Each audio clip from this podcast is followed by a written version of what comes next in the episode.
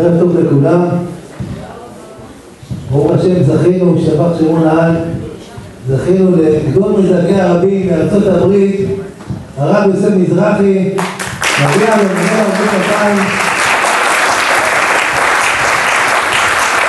ברוך השם שהגיע לארץ ישראל בשבועות האחרונים בכל ערב בכל מקום אחר ברחבי הארץ, אולמות מלאים, מקווה שפה גם כן בעזרת השם יש פה די הרבה אנשים, מתמלא כל העולם. רק רציתי ככה, יש פה כמה אנשים שגילו את הערב הזה והם לא רוצים לפרסם אותם. אז אני רוצה לברך אותם, את אלה, את האנשים ואת הגברים שעזרו וסייעו להרים את הערב הזה, לנו עליהם כל מי שלא דבר טוב יתברך. אמן ואמן, שבורא לנו לטוב לכל הברכות על כיבוד התורה. נקבל לברכה את הרב יוסף מזרחי.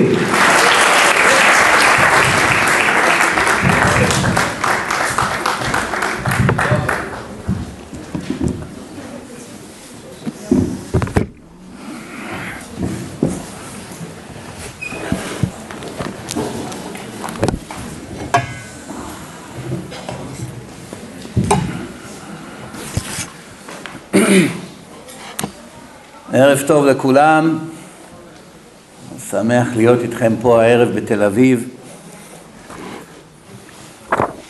נדבר בכמה עניינים חשובים כדי להגביר את המודעות ולהתקרב לקדוש ברוך הוא.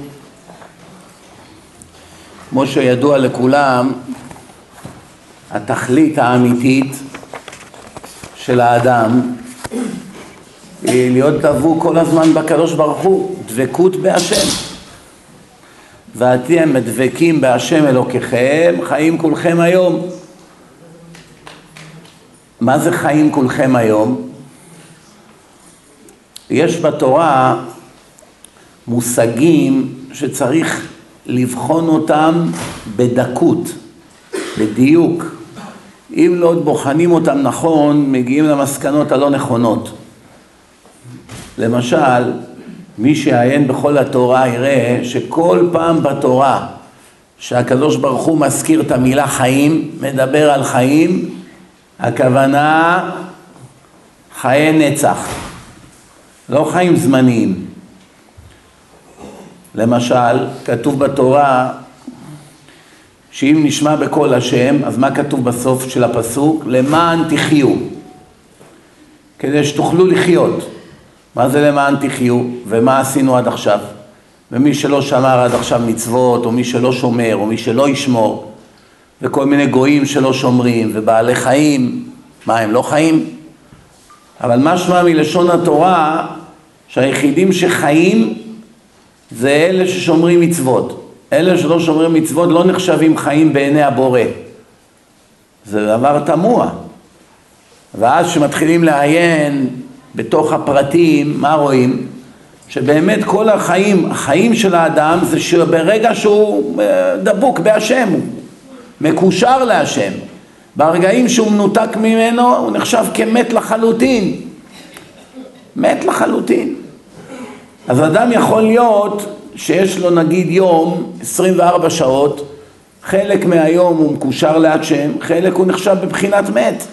הוא מתעסק בשטויות, שלא לדבר על עושה עבירות, לא מתקיים בו הפסוק קיוויתי השם לנגדי תמיד, הוא שקוע בכל מיני תאוות החומר, דיברנו בנושאים האלה בשבועיים האחרונים מאז שאני רץ ממקום למקום, דיברנו על כל מיני נושאים, כבר הרבה מההרצאות האלה עלו, תאוות החומר, על הנזק שזה גורם לאדם. רציתי קצת להיכנס לעומק של הדברים. בנביא יחזקאל כתוב, חי השם, אני נשבע בשמי, כי לא אחפוץ במות המת, והשיבו וחיו. יש שם כמה פסוקים דומים. במקום אחד כתוב, כי אם בשובו מדרכו הרעב החי, לא אחפוץ במות הרשע, לא אחפוץ במות המת. אותנו כרגע מעניין הפסוק הזה, שהשם אומר, אני לא חפץ להמית את המת. איך אפשר להמית מת? בשביל זה צריך נביא. בשביל זה צריך תורה. זה כל טיפש מבין, מה? מי שמת כבר מת, איך אפשר להמית אותו?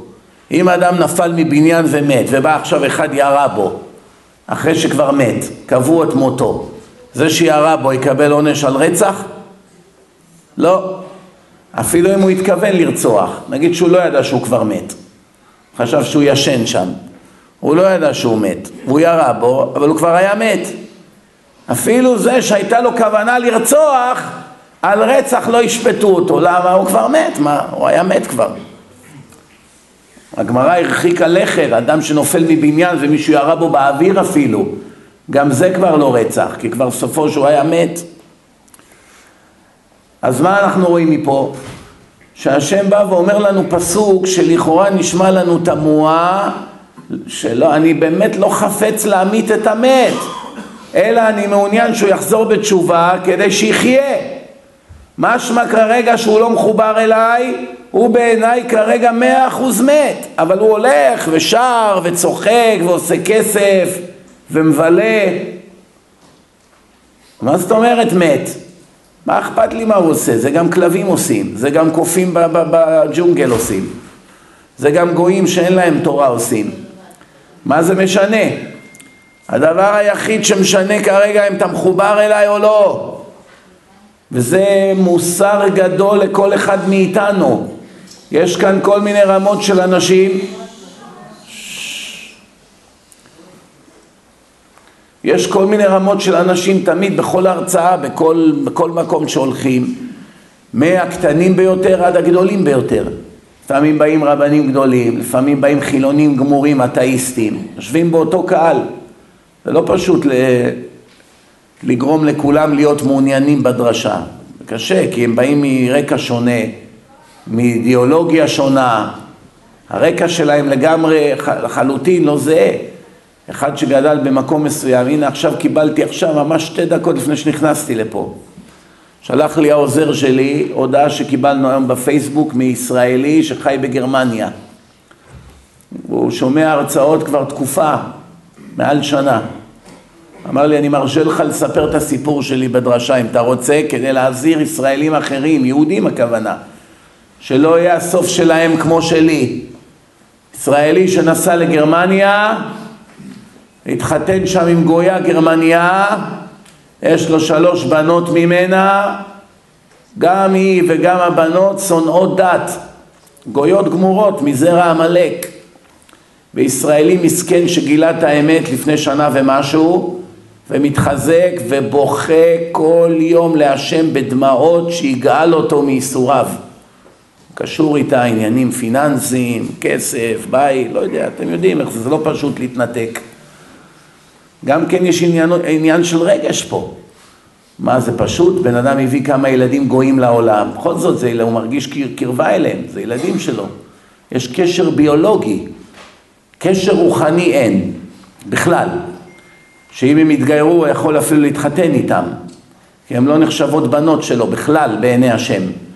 רק החכמים אסרו את זה, חז"ל אמרו שאסור לעשות כזה דבר, כי אחר כך הגויים יהיה להם הרבה מה לדבר נגד היהדות, אבל בעיני השם הכל אמת, השם אמר מי שמתחתן עם גויה, הילדים הם לא שלו חביבי, נגמר הסיפור. ויום אחד הוא נפטר מן העולם, הוא הורג את עצמו, בזבזתי מיליונים על הילדים האלה, עזרתי להם, קניתי להם בתים, שילמתי לאוניברסיטה, כל מיני דברים, בכיתי עליהם יום ולילה, ומה יצא בסוף? אני מגיע לשמיים, אומרים לי, חבל עליך, נפטרת מן העולם ערירי, גלמוד. מה ערירי? יש לי ארבעה ילדים, איזה ערירי? בן שלי עורך דין, הבן השני סגן הנשיא, הבת שלי שופטת, הבת השנייה היא דוקטורית, מה זאת אומרת ערירי? יש לי גאווה גדולה בילדיי. מיד ייתנו לו שתי סטירות, יעיפו לו את הראש מכאן ועד קצה העולם. טיפש, אתה מורד בהשם, אתה אומר שיש לך ילדים? מה, אתה מורד במה שכתוב בתורה? אז הוא יבין שהוא הגיע לעולם האמת, כמה אנוש מצבו. אז הוא יבין. זה הבעיה שלנו. אנשים יבינו, אבל כבר יהיה מאוחר בשבילם. המטרה שלנו, המטרה שלנו היום בדרשות, חס וחלילה לא להוריד אף אדם, לא להשפיל אף אדם, לא לפגוע באף אדם. מעולם זה לא הייתה הכוונה, מעולם. לא שלי ומסתמה לא של אף דרשן אחר. אלא המטרה היא פשוט לזעזע את האנשים להתעורר מהחלום שבו הם חיים. אפילו הדתיים חיים בחלום, לא רק החילונים. אצל החילונים זה יותר מוקצן, כי ממש אין להם שום השגה למה הם חיים. הם לא מבינים מה תכלית החיים, הם לא מבינים יש לעולם בורא, הם לא מבינים יש דין ויש דיין, כלום הם לא מבינים. או שלא לימדו אותם, או שהם בורחים מן האמת, מהמציאות, לא רוצים לדעת. אבל גם הדתיים שכן יודעים, עדיין חיים בדמיונות. עדיין חיים בדמיונות. למשל, אני אתן לכם דוגמה. היום שהתפללתי מנחה וערבית, היה שם איזה יהודי אחד יקר, הוא בעצמו דרשן. הוא אמר לי, אני לא רב, אני מרצה ליהדות. אז הוא אמר שהוא היה פעם באיזה מקום, והיו שם זקנים ניצולי שואה, באותו מקום. מזמינים אותו כל מיני ועדי עובדים, כל מיני אה, מפעלים, כל מיני, אתם יודעים, בארץ יש כאלה מרצים שכל הזמן מוזמנים לאירועים. אז הוא אמר שבסוף הדרשה באה לשם איזו אישה אחת והיא ראתה לו את היד שלה ככה, שכתוב על זה A1818. זה היה המספר שהנאצים נתנו לה. A1818. אז היא אמרה לו, אתה רואה?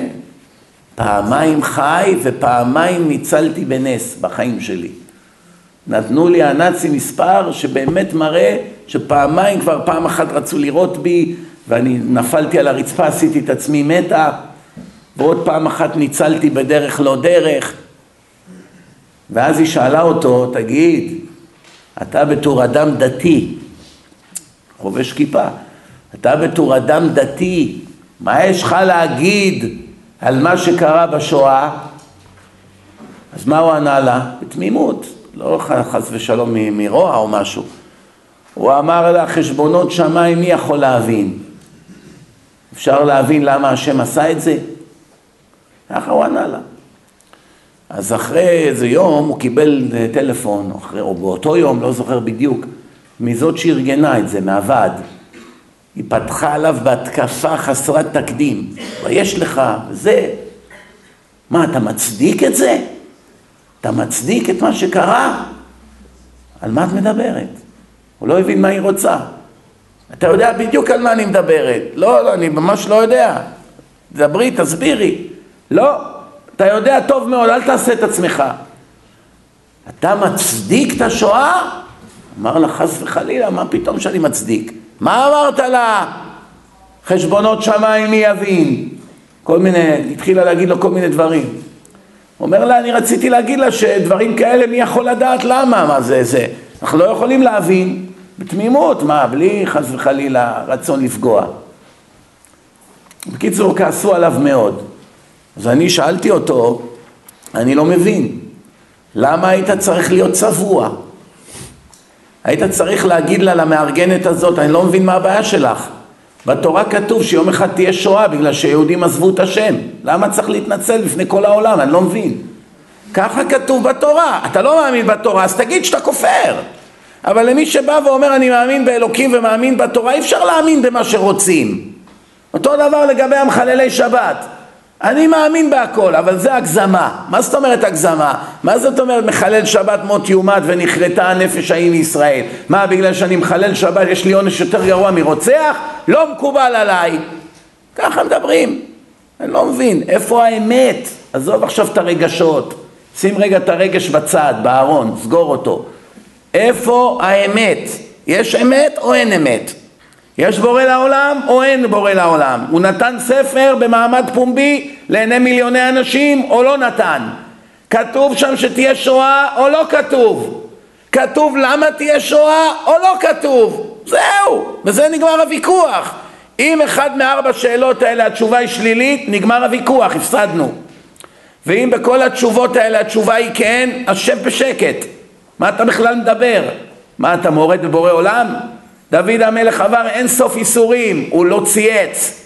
משה רבנו עבר אין סוף איסורים, הוא לא צייץ.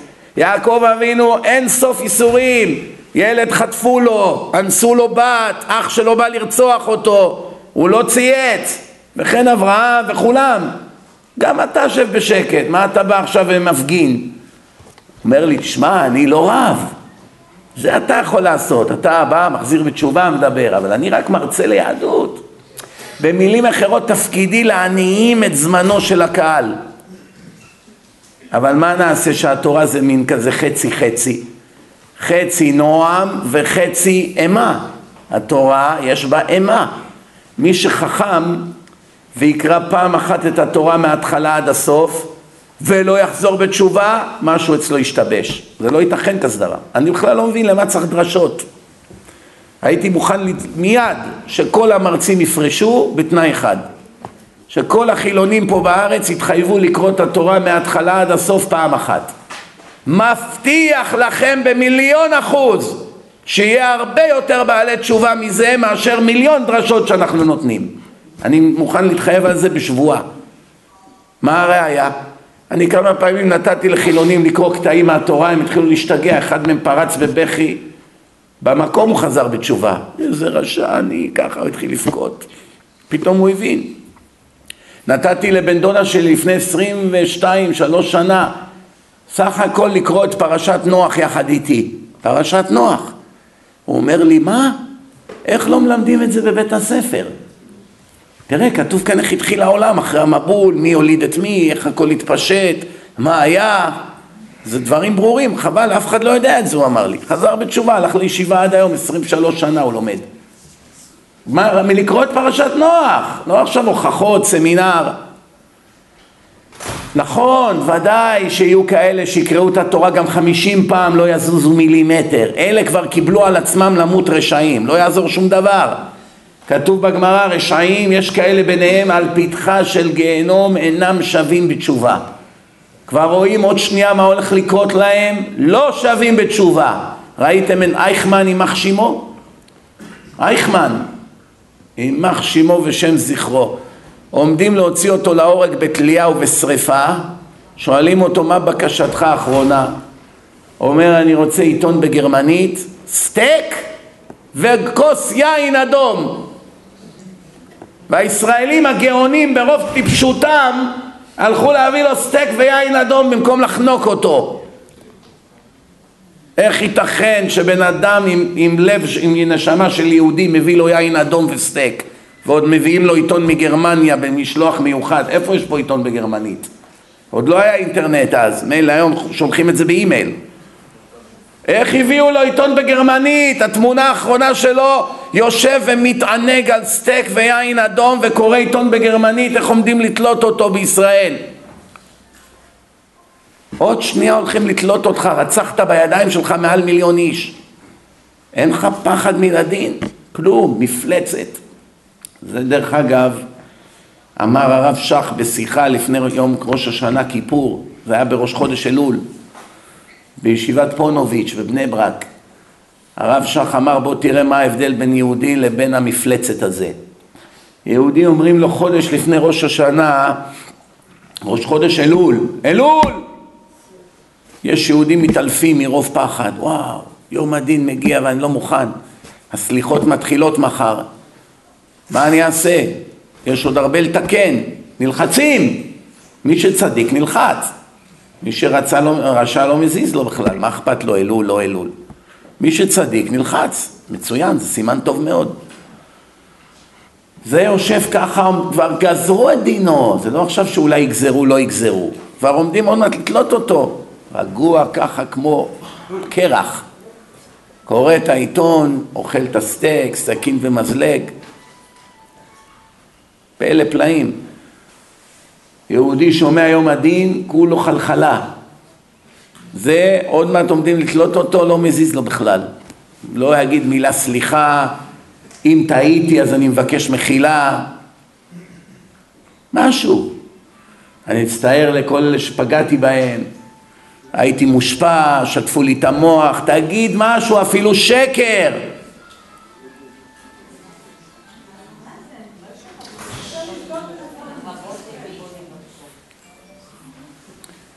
שומעים?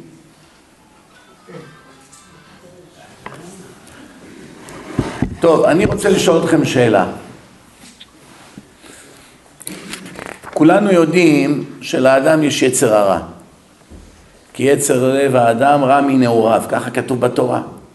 יש יצרים, כעס, קנאה, כבוד, עצלות, חמדנות, כל מיני דברים שליליים.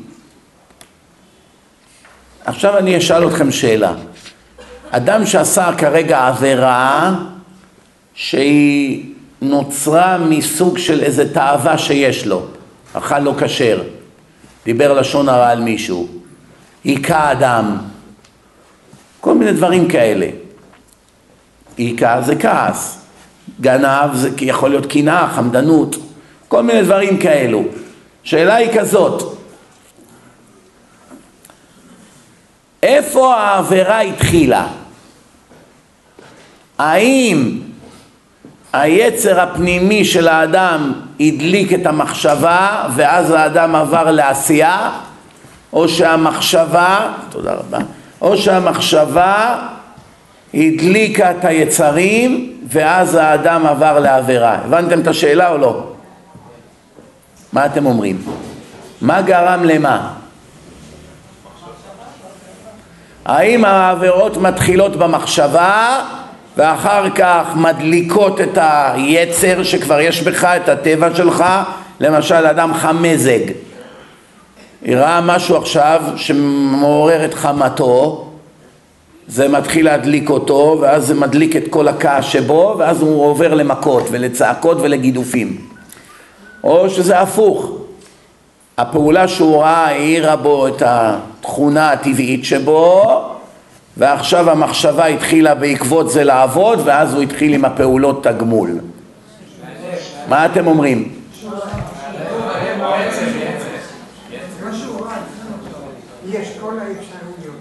יש כל האפשרויות, אדוני אומר. אולי תוכל להסביר לנו למה. זה חייב להיות או זה או זה. מה, זה פעם ככה, פעם ככה? כמו שיש אדם גבוה ונמוך, נכון. יש גם אדם שהוא גם חושב, גם מבצע בו זמנית, ויש כזה שמחכה עוד שנייה. אין את הפירוש, המילה שאתה אומר בו זמנית היא לא מדויקת, כי חייב שיהיה אפילו שנייה הבדל ביניהם, או חצי שנייה, או רבע שנייה. משהו חייב להיות קודם למשהו. כן, אז השאלה היא כזאת, מה באמת קדם למה? האם זה התעורר במחשבה ועבר להדליק את האש שבתוכך במילא, שנולדת איתו, ומזה עברת למעשים, או שקודם כל האש שבתוכך נדלקה, ואז המחשבה התחילה לעבוד, ומכאן דבר הוליך לדבר. מה אתם אומרים? רגע, אחד אחד בבקשה, כן. מה אמרת? עבירה מתחילה מתאווה, מצווה מתחילה משכל.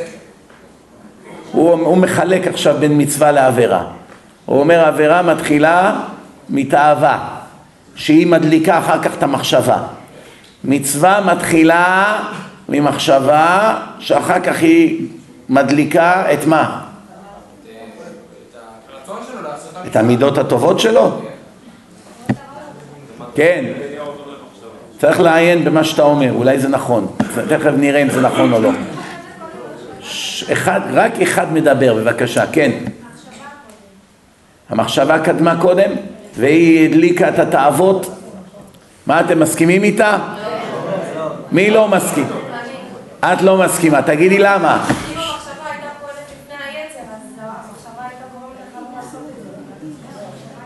את אומרת שהמחשבה יש לה גם כיוון טוב. את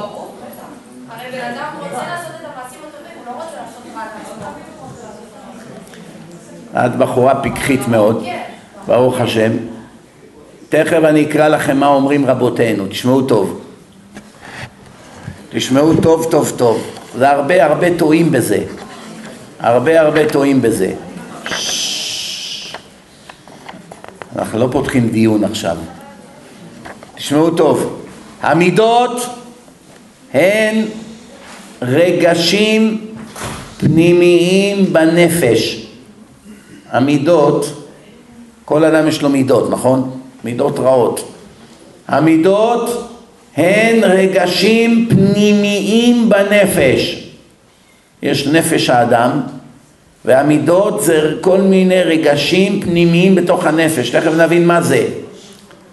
ומתגלים במחשבה ומשתרשים בה, ואחר כך יוצאים לפעולות. כמו שאמרת. זאת אומרת, מה מתחיל? לפני המחשבה. מה מתחיל? המידה הרעה נדלקת, והיא מעוררת את המחשבה עכשיו להידלק, ואחר כך הפעולה נדלקת. שלוש שלבים, שלושה שלבים. נדלק התאווה שהיא בתוך הנפש, הנפש נדלקת, כל אחד לפי החולשות שלו, לא לכל אדם יש את אותן מידות רעות. יש אדם חם מזג, יש אדם קר מזג, נכון? יש אדם ש... למשל מידת הקנאה היא קיימת אצל כולם, אבל לא באותה מידה. לא באותה מידה. איך אנחנו יודעים שקנאה יש לכל אדם? מי פה חושב שהוא לא מקנא? אף פעם לא קנאה באף אחד. יש מישהו שחושב ככה? כולם פה, ברוך השם, אנשים ישרים. ברוך השם. אם אחד היה מרים את היד, היה מסתבך איתי קשות. למה? לא איתי בעצם, עם חז"ל. כי חז"ל אומרים, בהכל אדם מתקנא חוץ ממי? לבנו ותלמידו. יפה מאוד, חוץ מבנו ומתלמידו. שניים, אדם לא מקנא בהם. שניים, אדם לא מקנא בהם. אחד זה בנו, אם הבן שלו עשה כסף, שמח. למרות שאני יודע כבר מה אתם חושבים. כבר ראינו גם כאלה שמאחלים רע גם לילדים שלהם. רגע, רגע, רגע, אבל יש גם כלל כזה שלכל כלל יש יוצא מן הכלל. זה ברגע שחז"ל אומרים לך על כלל מסוים, זאת אומרת על כל מאה, תשעים ושמונה לפחות זה ככה. תמיד יהיה אחד, שניים שהם יוצאים מן הכלל, לא להתפעל. לכל כלל יש יוצא מן הכלל, זה גם כלל. מובן? אוקיי. למה הקדוש ברוך הוא עשה לכל כלל יוצא מן הכלל, מי יודע? שני, שני דברים נאמרו כאן, שניהם אמת. אחד, להעיד על הכלל, ושתיים, כדי שלא תתבטל הבחירה החופשית. איך תתבטל הבחירה החופשית? אם אף פעם לא יהיה לשום דבר יוצא מן הכלל וזה יהיה תמיד מאה אחוז, זה פוגע בבחירה. אולי לא מבטל, אבל פוגע בה. ברגע שתמיד יש אפשרות שזה ילך נגד החוקים, זה פותח יותר בחירה לאדם. דרך אגב, מה שאתה אמרת, אני רוצה לתקן, אין באמת בחירה חופשית לאדם. יש בחירה, אבל היא רחוקה מלהיות חופשית. מי יכול להבין את מה שאמרתי? יצר נלחם ביצר. מה הפירוש הבחירה אבל היא לא חופשית? מי יכול להסביר לי מה ההבדל בין בחירה לבחירה חופשית? שהוא משועבד למחשבות שלו. ואז מה? אם הוא משועבד למחשבות שלו אז מה? אין אדם שלא משועבד למחשבות שלו, אין כזה דבר. המחשבות מזיזות את האדם לטוב או לרע כל רגע ורגע. הרי כמו הרגע אמרנו, שיש את התאווה שהיא מפעילה את המחשבה שמביאה אותך למעשים, טובים או רעים, כן? אז אני אגיד לכם מה התשובה. אני אתן לכם שתי משלים ואתם תבינו את ההבדל בין בחירה לבחירה חופשית ואז תגידו לי אתם איזה מהם יש בתורה ואיזה אין. אני אומר לאדם שמחפש אצלי עבודה, נגיד שיש לי סופרמרקט ואני משלם נגיד, אני יודע מה, 20 שקלים לשעה והוא שואל אותי, אני רוצה לעבוד. אז אני אומר לו, תבוא מחר בתשע עד חמש אחר הצהריים, תקבל 20 שקלים לשעה. עכשיו הוא בבוקר מתעורר, רבע לתשע, אין לו חשק לצאת מהמיטה, שלג, גשם, לא יודע, קר לו, נשאר לישון. מה, מה קרה? הוא נשאר במצבו. דוגמה, אם היה לו חמשת אלפים שקלים בחיסכון, נשאר חמשת אלפים. לא עלה, לא ירד, לא בא לעבוד, לא הרוויח, לא הפסיד. זה נקרא בחירה חופשית. המעשה השני, אותו בן אדם בא לבקש ממני עבודה, אני אומר לו, אתה מגיע מחר בשביל 20 שקלים מתשע עד חמש? אומר כן. אומר לו, דיר באלק, אם לא תבוא, אתה רואה את הבריון הזה פה? שולח אותו לשבור לך את העצמות. או לתפוס אותך בשערות ולהביא אותך בכוח. אתה לא תגיד לי כן ולא תעשה. אתה מגיע, כן? אני סומך עליך. אני, אני מחר אומר לפועל השני לא לבוא. כן, כן, אין, אין מה לדאוג, אני מגיע מחר. עכשיו מחר בבוקר הוא מתעורר גם כן שמונה וחצי, גם כן אין לו חשק לבוא. גשם, שלג, עצלות, אבל אז הוא נזכר בבריון שלי, ההוא ככה, ולדימיר. עוד מעט ולדימיר יבוא. ייתן לי איזה שני אגרופים, לא כדאי. הפחד מהאגרופים גורם לו לקום בכוח ולבוא. אבל זה לא אומר, יש גם כאלה שיקבלו את האגרופים ולא יבואו. לא מתאים לי, עזוב אותי עכשיו העבודה הזאת. טעות היה שהסכמתי. איזה משני הציורים קיימים בעולם, בחיים שלנו, על ידי בורא עולם? הראשון או השני? רק השני. רק השני. אין אפילו פעם אחת בכל היהדות, בכל ההיסטוריה, בכל התורה, שהקדוש ברוך הוא נתן לנו בחירה חופשית. אין כזה דבר. יש רק בחירה, ובבחירה הזאת יש הרבה אילוצים. למשל, אם תלכו בחוקותיי ונתתי ברכה בארץ וחרב לא תעבור בארצכם וכולי ואם לא תלכו בחוקותיי אוי לכם מה יהיה לכם ככה כתוב יש צדיקים, יש רשעים צדיקים מובטח להם חיי נצח של אין סוף עונג אם ישמעו בקול הבורא ויקיימו את מצוות התורה והרשעים הובטח להם אין סוף של איסורי מוות אם הם ילכו וימרדו בתורה ובמצוות. פסוקים מפורשים בתורה. נכון שרוב הרבנים פוחדים לקרוא את זה. זה לא טוב לביזנס, זה לא טוב לשם, הרבה אנשים יכעסו, אבל בינינו, מה עכשיו? אנחנו לא באנו עכשיו לשפוט אחד את השני. ברור לכולנו שאנחנו רחוקים מלהיות מושלמים, אני לא מדבר אליכם מגבוה, אמנם שמו אותי פה קצת גבוה, אבל תאמינו לי שאני לא מדבר איתכם מגבוה, אני מדבר לכולנו, כולל לעצמי, המרחק בינינו לבין השלמות היא מכאן עד קצה העולם. אבל צריכים לדעת את האמת, יש תורה, ושם תורה מלשון הוראה, ושם כתובים הרבה, לא קצת, הרבה עונשים קשים, עם השלכות חמורות, למי שלא ישמע בקול הבורא. שומעים? זה כתוב בתורה. יש מישהו שלא מסכים איתי? מוזמן להרים את היד ולהגיד לי למה לא.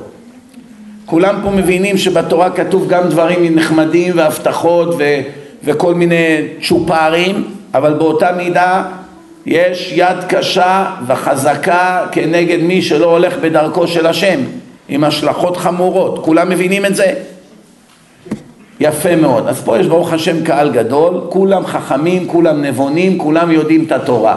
רק בבקשה תסבירו לי למה חצי מהעם צועק ומורד וכל הזמן אתה רק שומע תלונות? למה? אני לא מבין, הרי הם קוראים את אותה תורה, לא, אפילו חלק מהם עם כיפה על הראש.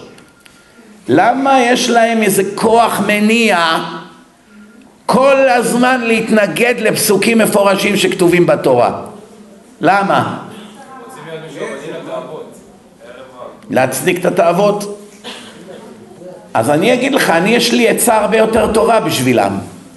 לבוא ולהגיד, כבוד הרבנים, כבוד הדרשנים, ריבונו של עולם שנתן את התורה, הכל אמת, הכל מה שכתוב אמת, כל מה שאתם אומרים אמת, כל מה שאתם קוראים מן התורה אמת, אני חלש, חלש אופי. תתפללו עליי שיום אחד אני אהיה צדיק. זה הרבה יותר משכנע מלהתווכח עם כל ההיסטוריה וכל העולם ולהגיד אין כזה דבר, השם הוא רחמן, אין כזה דבר עונש, השם רק טוב, השם לא נותן שום רע, ואז אתה חי בשקר גמור. אתה בעצמך יודע שאתה שקרן. הרי אין אחד שבא ואומר אין כזה דבר רע מהשם, אין כזה דבר עונש. כי מיד אתה שואל אותו אז מה הייתה השואה? פרס? מה היה השואה? מה זה היה? השם היה משועמם, הוא החליט לתת לנו איזה סוכריה? מה, מה, מה? אז מה אתה אומר?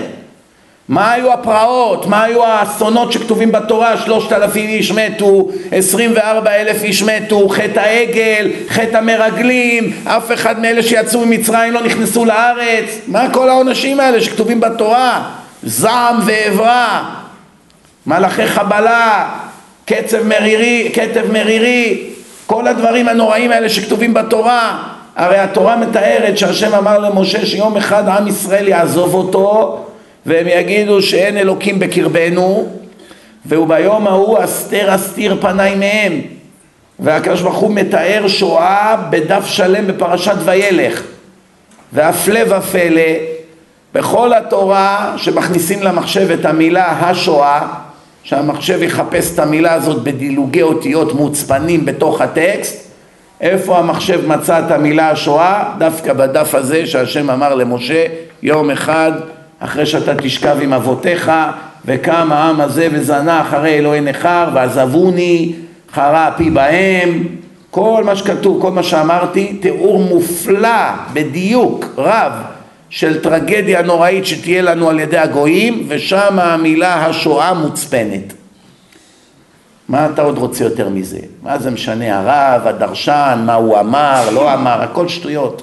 זה פסוקים מפורשים בתורה, ושם המילה שואה מוצפנת בדילוג שווה של 49 אותיות.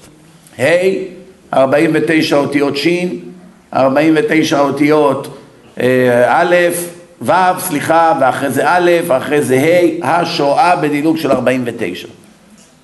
פלא פלאים.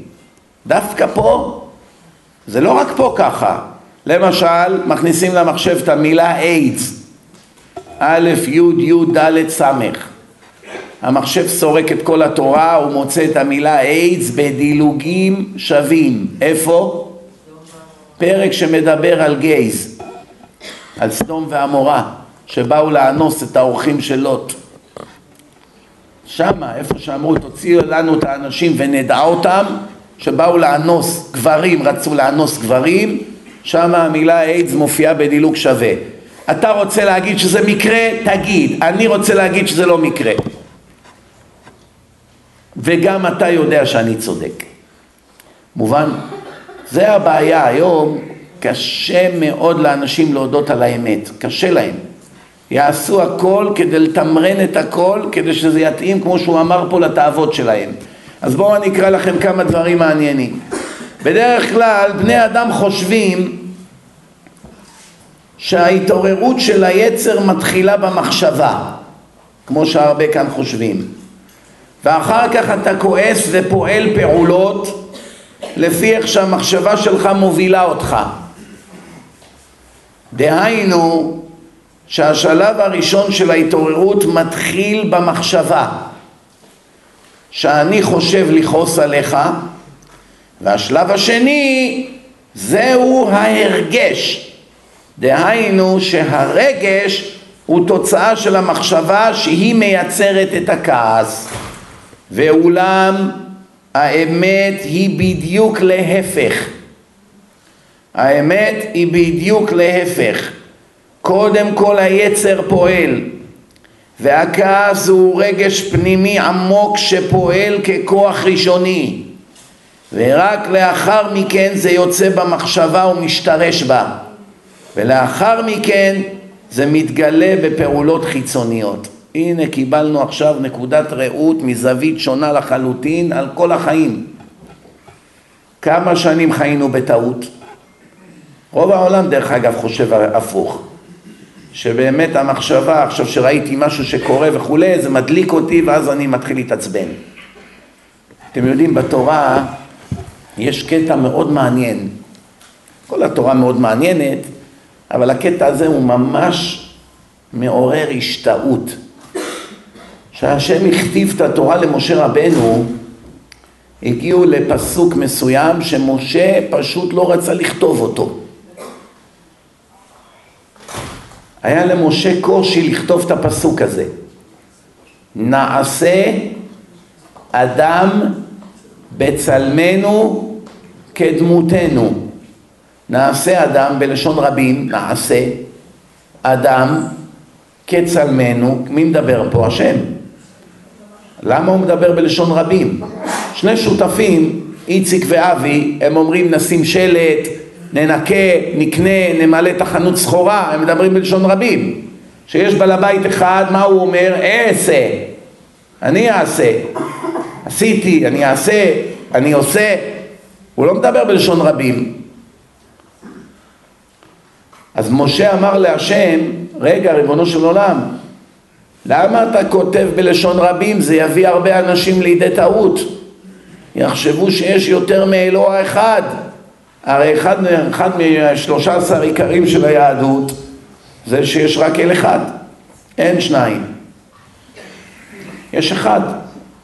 הוא הראשון לכל הקדמונים, לפניו לא היה ואחריו לא יהיה, בשמיים ממעל ועל הארץ מתחת אין עוד. כי השם הוא האלוקים. זאת אומרת, יש עשרות פסוקים בתורה, בכלל בתנ"ך מאות, שלא משאירות שום ספק שיש רק בורא אחד לעולם, אין שניים, אין שותפים ואין לו בן ואין כלום. אז למה השם אמר פה פתאום נעשה אדם בצלמנו כדמותנו? אז משה אמר להשם, אנשים יבואו לטעות. מה השם ענה לו? בשפה יפה, שתוק, תכתוב כי מי שרוצה לטעות יבוא ויטעה. תרגום, מה אתה חושב שאנשים נהיה להם קושיות ואחרי זה הם כופרים? לא. אנשים קודם כל בוחרים להיות כופרים ואחר כך הם מחפשים קושיות שיתאימו למשימה. שומעים מה זה? זה אחד הדברים הכי חזקים שאני אי פעם ראיתי. מה שהשם ענה לו, זה, זה פלא פלאים. היום אני כבר יודע את זה בוודאות, אחרי 23 שנה של ניסיון, אבל אני, שקראתי את זה לפני 20 שנה, 20 ומשהו שנה, התפעלתי מזה, אמרתי איך זה יכול להיות, מה ככה השם אמר לו? היום אני יודע בוודאות שזה אמת לאמיתה. בן אדם נמאס לו לשמור מצוות, הוא חי בסביבה חילונית, צוחקים עליו, משפחה לוחצים עליו, אשתו לא נותנת, הילדים שלו, חזרת בתשובה, פנאט, נמאסת, יום אחד הוא מגיע למשבר נפשי, כבר קשה לו נגד כל העולם. ואז הוא מתחיל להישבר, ואז הוא מחפש במה לתלות את הנפילה שלו. אז הוא מוצא איזה שלוש ארבע קושיות אצל הכופרים באינטרנט שהם הנוכלים הכי גדולים מבריאת העולם ועד היום שכל מה שהם כתבו עד היום וראיתי אלפי מהדברים שהם כתבו הכל שקרים וסילופים הכל שקרים הם אלופי הסילופים הם גם עושים את זה בצורה כזאת שרוב האנשים לא שמים לב איך הם מרמים. ואז הוא מצא במה לתלות. אה משה מה קרה? איפה הזקן? וואלה לא אני כבר לא מה שהייתי אחי. מה? איך, היית חמש שנים, מה זה, דיברת, נתת, אמרת, מה קרה? מישהו הראה לי איזה קושיות וזה, שאלתי איזה רב, לא היה לו תשובות, שאלתי את הרב השני, לא היה לו תשובות, הגעתי למסקנה שזה לא נכון. הוא כבר חיפש איפה לחפש, במה לתלות את זה שהוא הולך לרדת מן הדרך. ועכשיו, שהוא כבר החליט, הוא מחפש במה לתלות. מה הראייה? אתן לכם ראייה. יש איזה תלמיד אחד, הוא ירד מן הדרך, הוא היה בישיבה והוא נהיה מחלל שבת. אז הוא מעשן בשבת, ויום אחד הוא הולך ברחוב בשבת עם סיגריה, פתאום הוא רואה ממולו, מאה מטר לפניו, את הראש ישיבה שלו והתלמידים, החברים שלו לשעבר, באים לקראתו, אין לאן לברוח, פנים בפנים. הוא רואה אותם מתקרבים לעברו והוא הולך לכיוונה, אם הוא יסתובב עכשיו לא נעים. הוא צריך להיפגש איתם פנים בפנים, ועם סיגריה ביד בשבת. מהר הוא זרק את הסיגריה, הוא מתקרב אליהם, שלום, שבת שלום, כבוד הרב, שבת שלום, שבת שלום, כבוד הרב יש לי קושייה. זה מעשה שהיה, כן? אומר, כתוב ככה, כתוב ככה, ואתה פעם אמרת ככה, וזה, ואיך זה יכול להיות? אומר לו הרב, אין לי תשובה, באמת קושייה חזקה. אין לי, אין לי תשובה. אז ההוא אמר לו, טוב, יש לי עוד קושייה. שאל עוד קושייה, אומר לו, גם כן קושייה חזקה, אין לי עליה תשובה. אמר לו, יש לי עוד קושייה. שאל את הקושייה השלישית, הרב אמר לו, גם זה קושייה פצצה, אין לי עליה תשובה.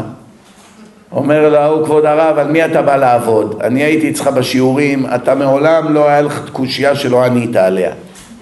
שאלתי אותך שלוש קושיות, מה, אין לך תשובה לאף אחד מהם?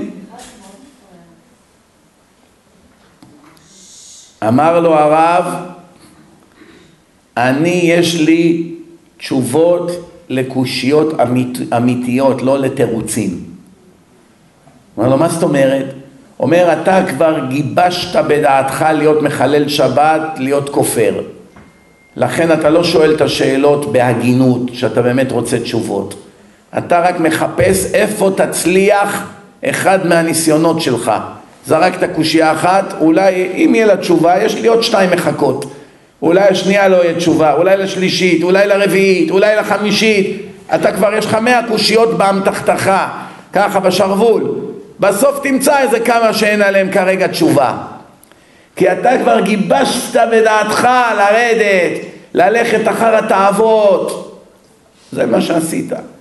הציעו לך איזה עבודה במקום לא טוב, זה הרבה כסף, לא עמדת בניסיון, מכרת את השם בשביל כסף, שמה קשה מאוד להיות דתי, משמרות, עבודה בשבת, אין אוכל כשר, אין איך לעשות קידוש, לאט לאט אתה מדרדר. הלכת לאוניברסיטה, באוניברסיטה כולם מסביבך כמעט כופרים. מה מלמדים שם? הרבה כפירה. מלגלגים על הדת, מלגלגים על הרבנים, מלגלגים על הישיבות. זו האווירה הרווחת. באקדמיה לא בדיוק מכבדים תורה ותלמידי ישיבות. ואין מה להתכחש לזה, זה מציאות. והוא לאט לאט מושפע מן ההמון. נכון, פה ושם הוא יתפוס כמה תלמידים שהם בעצמם מתקרבים לדת וזה, נכון. באופן כללי. זה מה שיש שם. דרך אגב, אני שמתי לב דבר מאוד מעניין. לכאורה זה היה אמור להיות הפוך, אבל זה באמת פלא. מכל ה-23 שנה שאני מטייל בעולם ופוגש כל הזמן יהודים מכל המגזרים, בכל השפות, בכל המדינות, בכל אירופה, בטורקיה, בכל ארצות הברית, קנדה וכולי, שמתי לב דבר אחד. מי הם הכופרים הכי גדולים? בוגרי האוניברסיטאות. האנשים הפשוטים, העמך, אלה שגמרו כיתה י"ב, או גם זה לא, אין בהם יצר כפירה גדול וארסי כמו בוגרי האוניברסיטאות. לכאורה זה היה אמור להיות הפוך, כמה שאדם יותר פיקח, יותר מלומד, יותר חכם, הוא היה צריך יותר מהר להבין שהתורה לעולם לא יכולה הייתה להיכתב על ידי אדם בשר ודם. לא צריך להיות גאון, מספיק שאתה רואה את הסרט שלי תורה ומדע ואתה נכנע מיד. אין תשובות על זה, אין, אין לך מה לענות. אבל משום מה, רואים שהאנשים האלו. כמובן אני מכליל, אבל זה, יש, יש ויש, כמובן שיש כאלה שהם לא ככה, אבל באופן כללי, בכל העולם, לא רק פה. שונאי הדת הגדולים ביותר באים מן האקדמיה, גם בתוך אלה שנקראים דתיים. מה שנקרא באנגלית modern orthodox. modern orthodox, אורתודוקסים מודרניים. בעברית אפשר לקרוא להם דתילונים. חצי חצי. מה פירוש? לא רק שהם חצי חצי בקיום המצוות, הם חצי חצי גם באידיאולוגיה שלהם, שזה עוד יותר מסוכן. למשל, אין להם שום בעיה עם מצעד התועבה. הם דתיים, באים לבית כנסת שלוש פעמים ביום, שומרים שבת, הולכים עם כיפה, ציצית אפילו, מדברים איתם על זה, מה ה big deal? זה לא חורה להם אפילו. רואים ששלושת רבעי מהיהודים בעולם מתחתנים עם גויות, לא מזיז להם. רואים שאלוקים שונא זימה, אסור שגבר ייגע באצבע של אישה, אפילו להסתכל עליה אסור. הוא הולך עם החברה שלו יד ביד, למרות שיש לו כיפה ונכנס לקולנוע. איזה חילול השם, אנשים רואים אותו עם כיפה ובחורה, היא מהאולפנה והוא מהישיבה, יעני. הוא קורא לעצמו דתי. הוא יושב איתה שמה ואין שום בעיה, גם מחבק אותה אפילו. ורואה סרט ורואה כל מיני גויות ומתנשקים על המסך ומקללים והכל, ואפילו הוא לא מרגיש שיש כאן איזה משהו לא בסדר. זה פלא פלאים. ואז שבא איזה דרשן שאומר ככה פסוקים קשים מהתורה, הוא מתמרד נגדו וכותב נגדו באינטרנט, רוצח אותו בדם קר. אה, מלבין פני חברו ברבים, אין לו חלק לעולם הבא. למה? הוא כל כך שטוף מהכפירה שהכילו אותו באוניברסיטה בזמן שהוא קיבל תואר ראשון ושני, שהוא פשוט נהפך לשונא השם, הוא רק עוד עדיין הוא לא מבין את זה על עצמו. ואני אלפים כאלה הכרתי לצערי. אלפים, עד כדי כך שהגעתי למסקנה שעדיף להיות חילוני לגמרי מאשר החצי דתיים האלה. הם הנזק הכי עצום שעם ישראל היה לו אי פעם. זה התחיל ברפורמים, זה עבר לקונסרבטיבים, וזה היום הדתילונים האלה. זה נורא מה שהם עושים, פשוט נורא מה שהם עושים. כיוון שאני לא אומר שמות, זה, אז אתם כל אחד, מי מה שמבין, מבין, אבל אני גם לא, אין לי שום עניין אישי לדבר על אף אחד באופן אישי. אני רק רוצה שתבינו שיש כזאת תופעה, שאנשים קוראים לעצמם אורתודקס, דתיים כביכול, אומרים לו אתה קונסרבטיבי. או, oh, God forbid, מה פתאום? אתה רפורמי, מה פתאום? מה זאת אומרת מה פתאום? אתה מדבר כמו שהרפורמים דיברו לפני עשר שנים. בעוד עשר שנים כבר תהיה לגמרי רפורמי. הבנתם? זה הסכנה הכי גדולה. שאל אותי איזה אחד, איזה חילוני אחד שהתחיל להתחזק. הוא אומר לי, באמריקה יש כזה ברשת בתי ספר שנקרא סלומון שכטר. שמעתם על זה? כנראה שזה שם של איזה מישהו שהקים את הרשת הזאת. וזה רשת של קונסרבטיבים. יום אחד איזו אישה אחת אמרה, אתה יכול לדבר בבקשה עם, ה... עם הרביי, my son's rabbi? מה אני אמור להבין? אני מתקשר, יענה לי איזה רב, כן? אני מתקשר לכיתה, לבית ספר, היי, I speak to rabbi, לא זוכר, גולדמן, משהו כזה. speaking. חשבתי, זה המזכירה. אומרת לי, speaking, מדברת. אני אומר לו, לא, I want to speak to rabbi זה. אומרת לי, זו אני הרביי. יש לה כיפה על הראש, טלטלים, חצאית מיני, עקבים, קנתה אותם בגן העיר, במנהטן שם, מגדלי התאומים, היא באה לקרוא בתורה, איזה ביזיון, אוי לבושה, אוי לכלימה. לא חלילה שיש לי משהו נגד נשים, התורה מכבדת מאוד את הנשים ויש לי הרצאה שלמה על מעמד האישה ביהדות. ומי שיראה אותו יבין שהתורה מאוד מאוד דאגה לנשים יותר מכל מקום אחר בהיסטוריה. תשמעו את זה. מעמד האישה ביהדות, תבינו שהאישה היא לא סתם בינה יתרה והקדוש ברוך הוא שם את הילדים בידיים שלה והעתיד של עם ישראל. יש לה הרבה הרבה מעלות לאישה. אבל, אבל איפה הצניעות? איפה היראת שמיים? מה זה הליצנות הזאת? דרך אגב, יש איזה אחד כזה באמריקה קונסרבטיבי, בבברלי הילס, יש לו בית כנסת, איך אתם רואים את האולם הגדול הזה? תכפילו פי חמש, פי שש אולי. זה משתרע על בלוק שלם בבברלי הילס, רק האדמה עשרים מיליון דולר שווה, בלי הבניין. בברלי הילס. רוב המתפללים שלו לא יאומן כי יסופר, רובם מה הם? פרסים. לא עכשיו תגיד איזה עשר דורות מנותקים היו באירופה, כבר עשר דורות הסבא של הסבא של הסבא כבר היה משתמד, לא. אנשים שמקסימום האבא או הסבא שלהם היו דתיים, בפרס, לפני חמישים, שישים שנה, כן?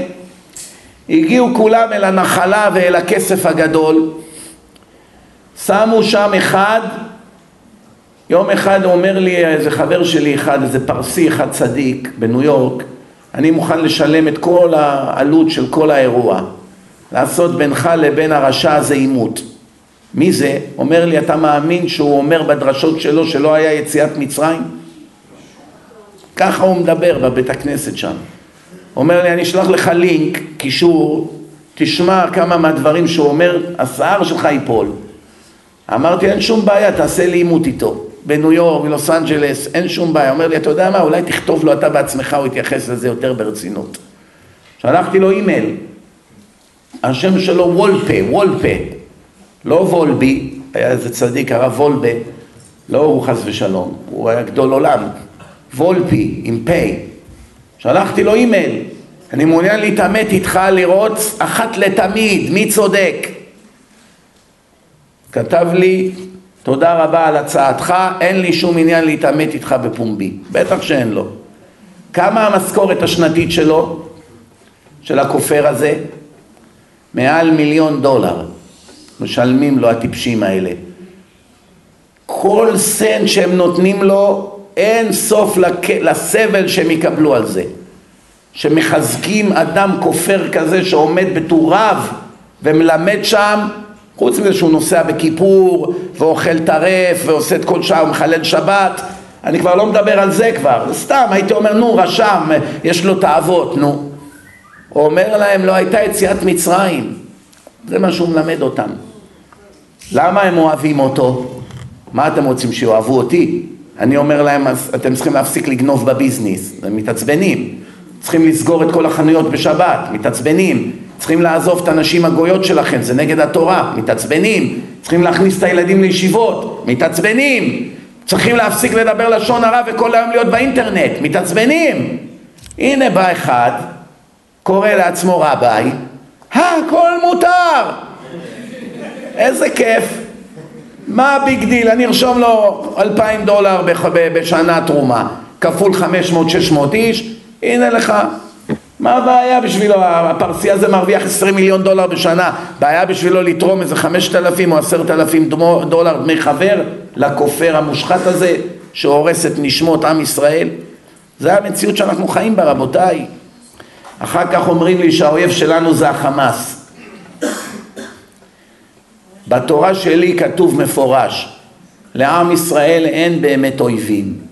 האויב היחיד של עם ישראל זה עם ישראל. מהרסייך ומחריבייך ממך יצאו. כל מה שאתם רואים, ערבים, איראן, כל מה שאתם רואים, תמיד מתחיל אצלנו. מה שאתם רואים היום, חרמות נגד ישראל, ה-BDS, כל זה, זה הכל יהודים. מי קורא בכל העולם להחרים את ישראל?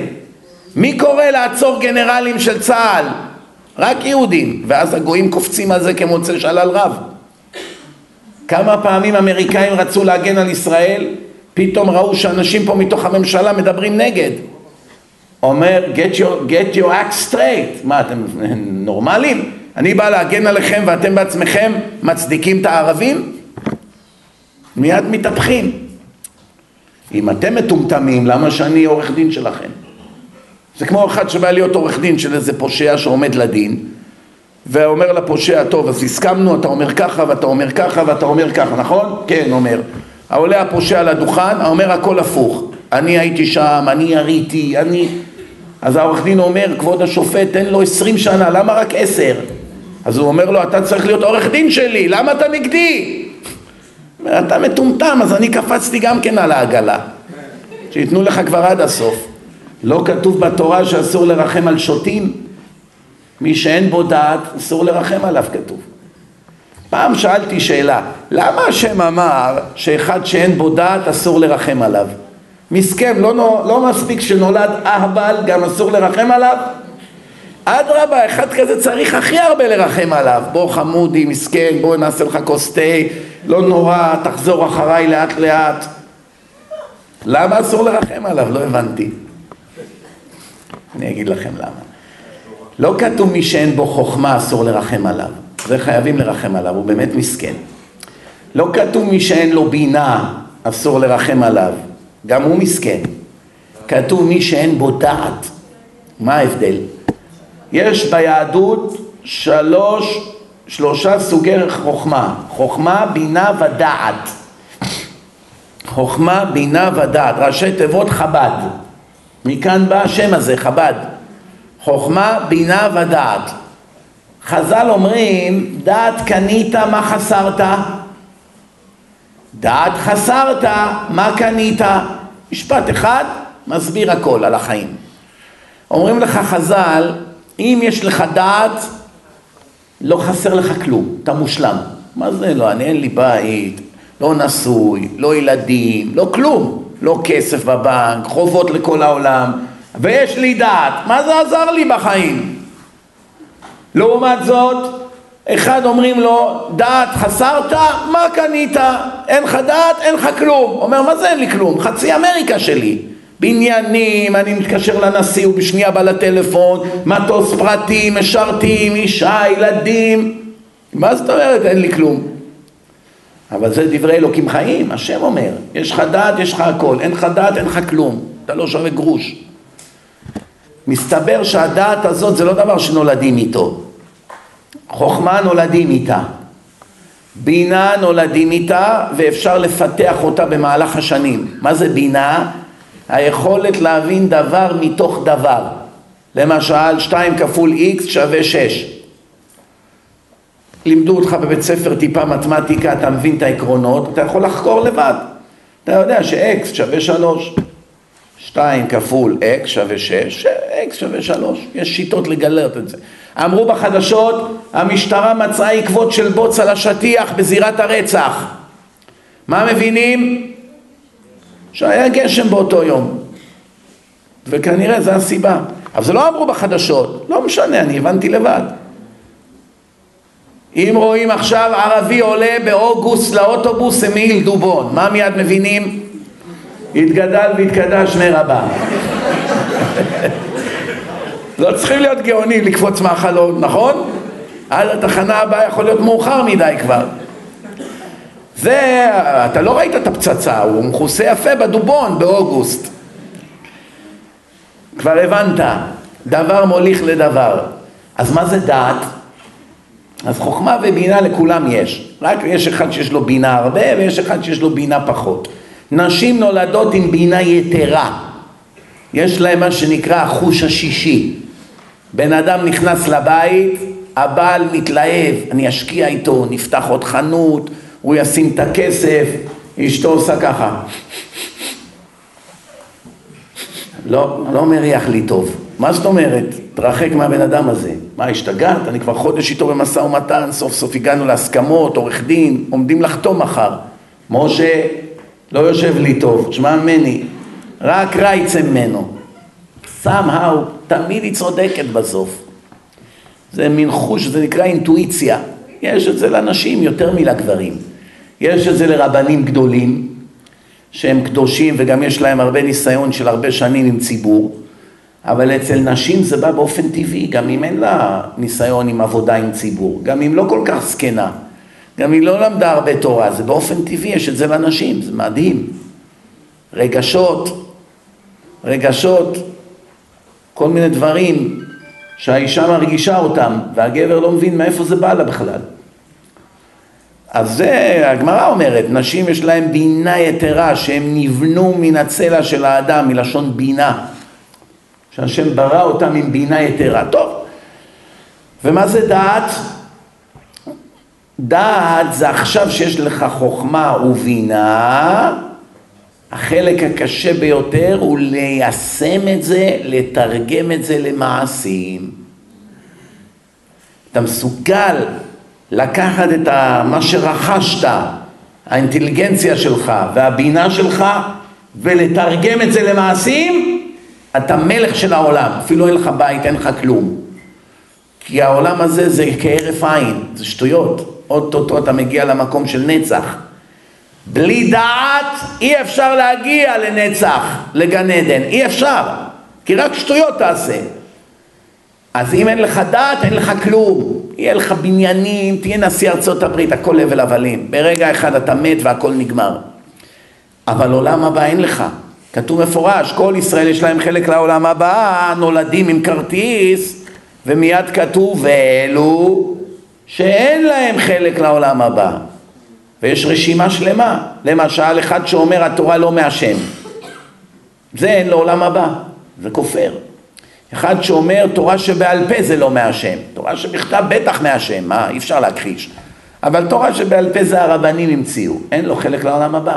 אחד אומר משה רבנו בדאי, צ'יזבטיונר חס ושלום, הוסיף ככה קטעים מדעתו, אין לו חלק לעולם הבא.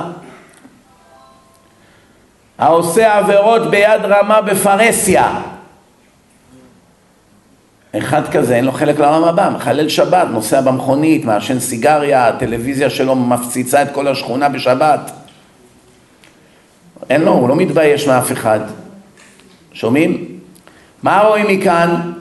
יש רשימה של אנשים, אחד שאומר לא יהיה משיח, כבוד הרב, עזוב אותנו מהשטויות האלה. אני אדם בוגר אוניברסיטה, אני אדם רציונלי, אני אדם ריאלי, אני אומנם שומר שבת, אני אומנם אוכל כשר, אשתי הולכת למקווה, ואפילו הילדים שלי בישיבות, אבל עזוב אותנו מהשטויות האלה, משיח לא יהיה, זה סתם צ'יזבט.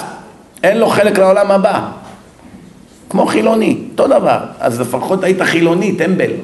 לפחות בעולם הזה היית עושה קצת על האש בשבת. מה יצא לך מזה? קורא לעצמך דתי ואתה כופר. כופר בשלושה עשר עיקרים של היהדות. גר שבא להתגייר, גוי. אם אחד משלושה עשר העיקרים הוא לא מקבל על עצמו, הבית דין לא מגיירים אותו. אם בא הגוי אומר, אני מאמין הכל, אני גם אשמור את כל המצוות, אני לא מאמין שתהיה תחיית המתים. זה סתם המצאה של חז"ל. אומרים לו, זה כתוב בנביא, לא בחז"ל. חז"ל דיברו על מה שהנביאים אומרים, כל הנביאים דיברו על זה. לא, לא, לא מקובל עליי. אני לא מאמין שמגולגולת פתאום יקום בן אדם ומוח והוא יקום לחיים. אחד הרומאים, הקיסר אמר לאחד הרבנים, כבוד הרב, אתם אנשים חכמים היהודים, איך אתם מאמינים בכאלה שטויות? אתה מאמין שמשלד ששוכב בקבר מאה, מאתיים שנה יקום בן אדם? מה ענה לו הרב? אמר לו, תגיד, אני אשאל אותך שאלה, מה יותר נס? הנה עכשיו טיפה, הנה תראו ככה, אתם רואים את הטיפה הזאת? אה, עשיתי ככה, יצא אלברט איינשטיין ממנה. לא, עצ... לא היה, בטיפה יש עצמות? לא. יש מוח בטיפה? לא. יש שיער? לא. יש עיניים? לא. יש מערכת עצבים, ורידים, דם, אין כלום, נכון? טיפה. ריבונו של עולם, טיפה זו מה יהיה עליה, הגמרא בסוטה אומרת. מהטיפה הזאת קם בן אדם, גאון עולם. אומר לו הרב, תגיד, מטיפה שיקום בן אדם, אתה לא מתפעל. שלט שהוא כבר חצי גמור, יש כבר צורה, ידיים, רגליים, זה קשה לך להאמין, נכון? מובן? למה באמת משלד מתפעלים ומטיפה לא?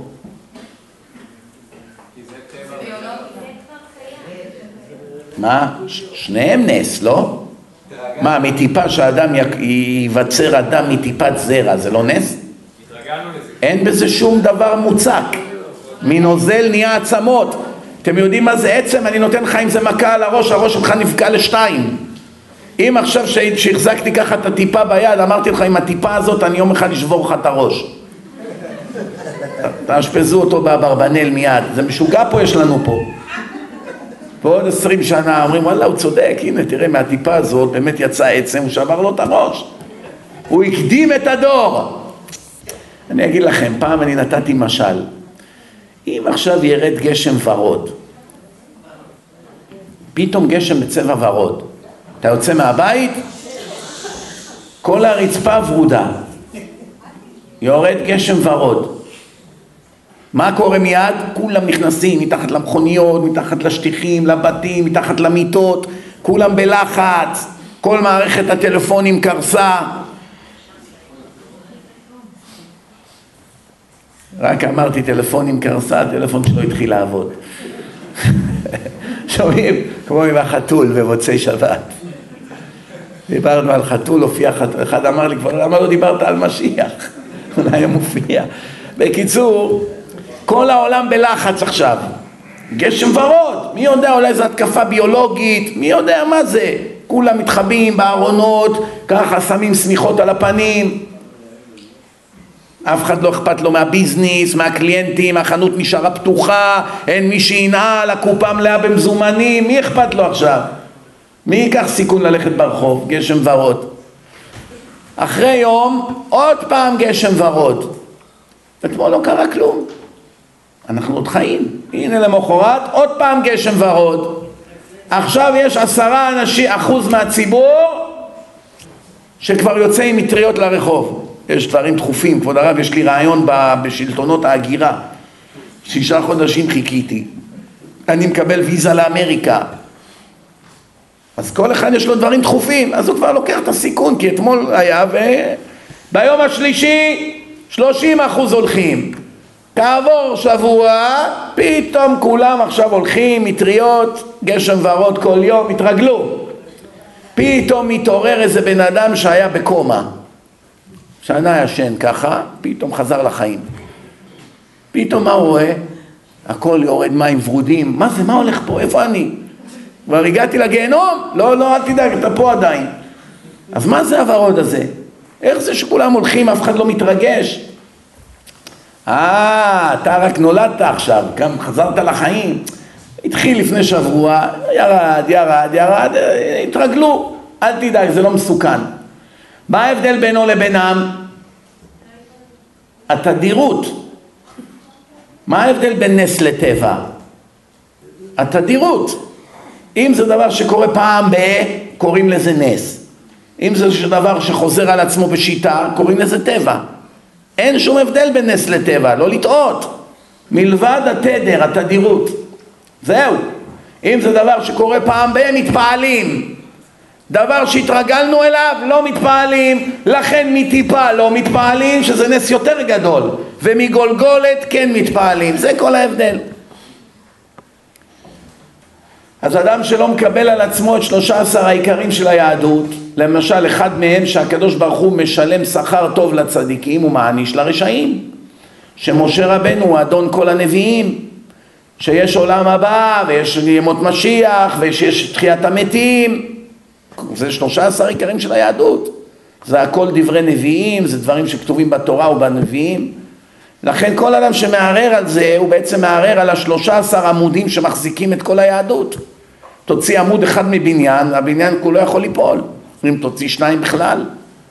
זה ברור, פשוט, ככה זה בבית דין, שבאים אלינו להתגייר בניו יורק, הם צריכים לדקלם את השלושה עשר עיקרים בעל פה, עשרת הדיברות, שלושה עשר עיקרים, כל החגים, ל"ט מלאכות האסורות בשבת, כל דבר ודבר, צריכים להיות מוכנים, הם לא יכולים לבוא ככה סתם ולהתגייר, מה זה פה צחוק? אתם צריכים לראות איך הגויים בוכים כשהם מתגיירים, תאמינו לי, אם לא היה בושה הייתי מסריט את זה.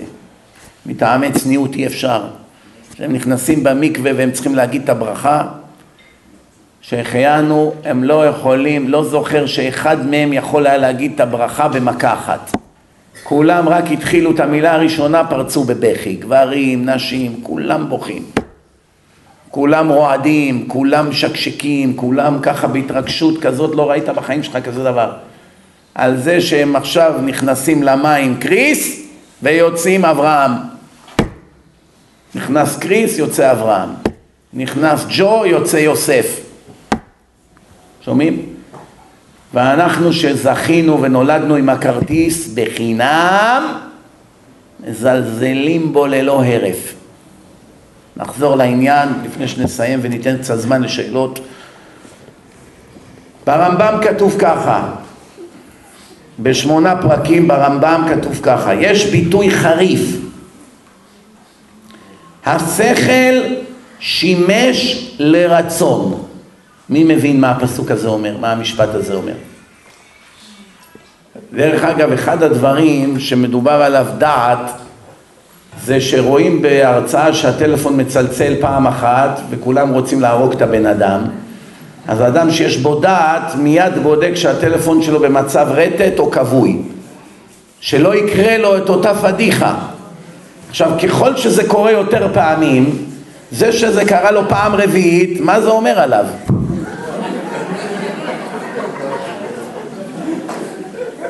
משהו פה לא מסתדר. כמה פעמים אתה רוצה לקבל אגרוף ולהתבייש, אתה רואה זה עשה, זה ההוא, ההוא עשה, זה קרה לו, זה קרה, לא, לא תלחץ על כפתור, דק, לכבות. לי זה לא יקרה. פעם עשו פה פרסומת. בכביש אל תהיה צודק, היה חכם. למה? הרבה היו צודקים והם היום אתם יודעים איפה. עזוב אותך להיות צודק, תהיה חכם. שומעים? אומר הרמב"ם, יש ביטוי חריף, מהו? השכל שימש לרצון. דהיינו, שהרצון כועס, ואחר כך השכל עוזר לו להוציא לפועל את הכעס. זאת אומרת, עכשיו יש לך כוחות פנימיים של עצבים, של כעס, דם חם, במיוחד אם אתה ג'ינג'י. נולדת כבר עם זה.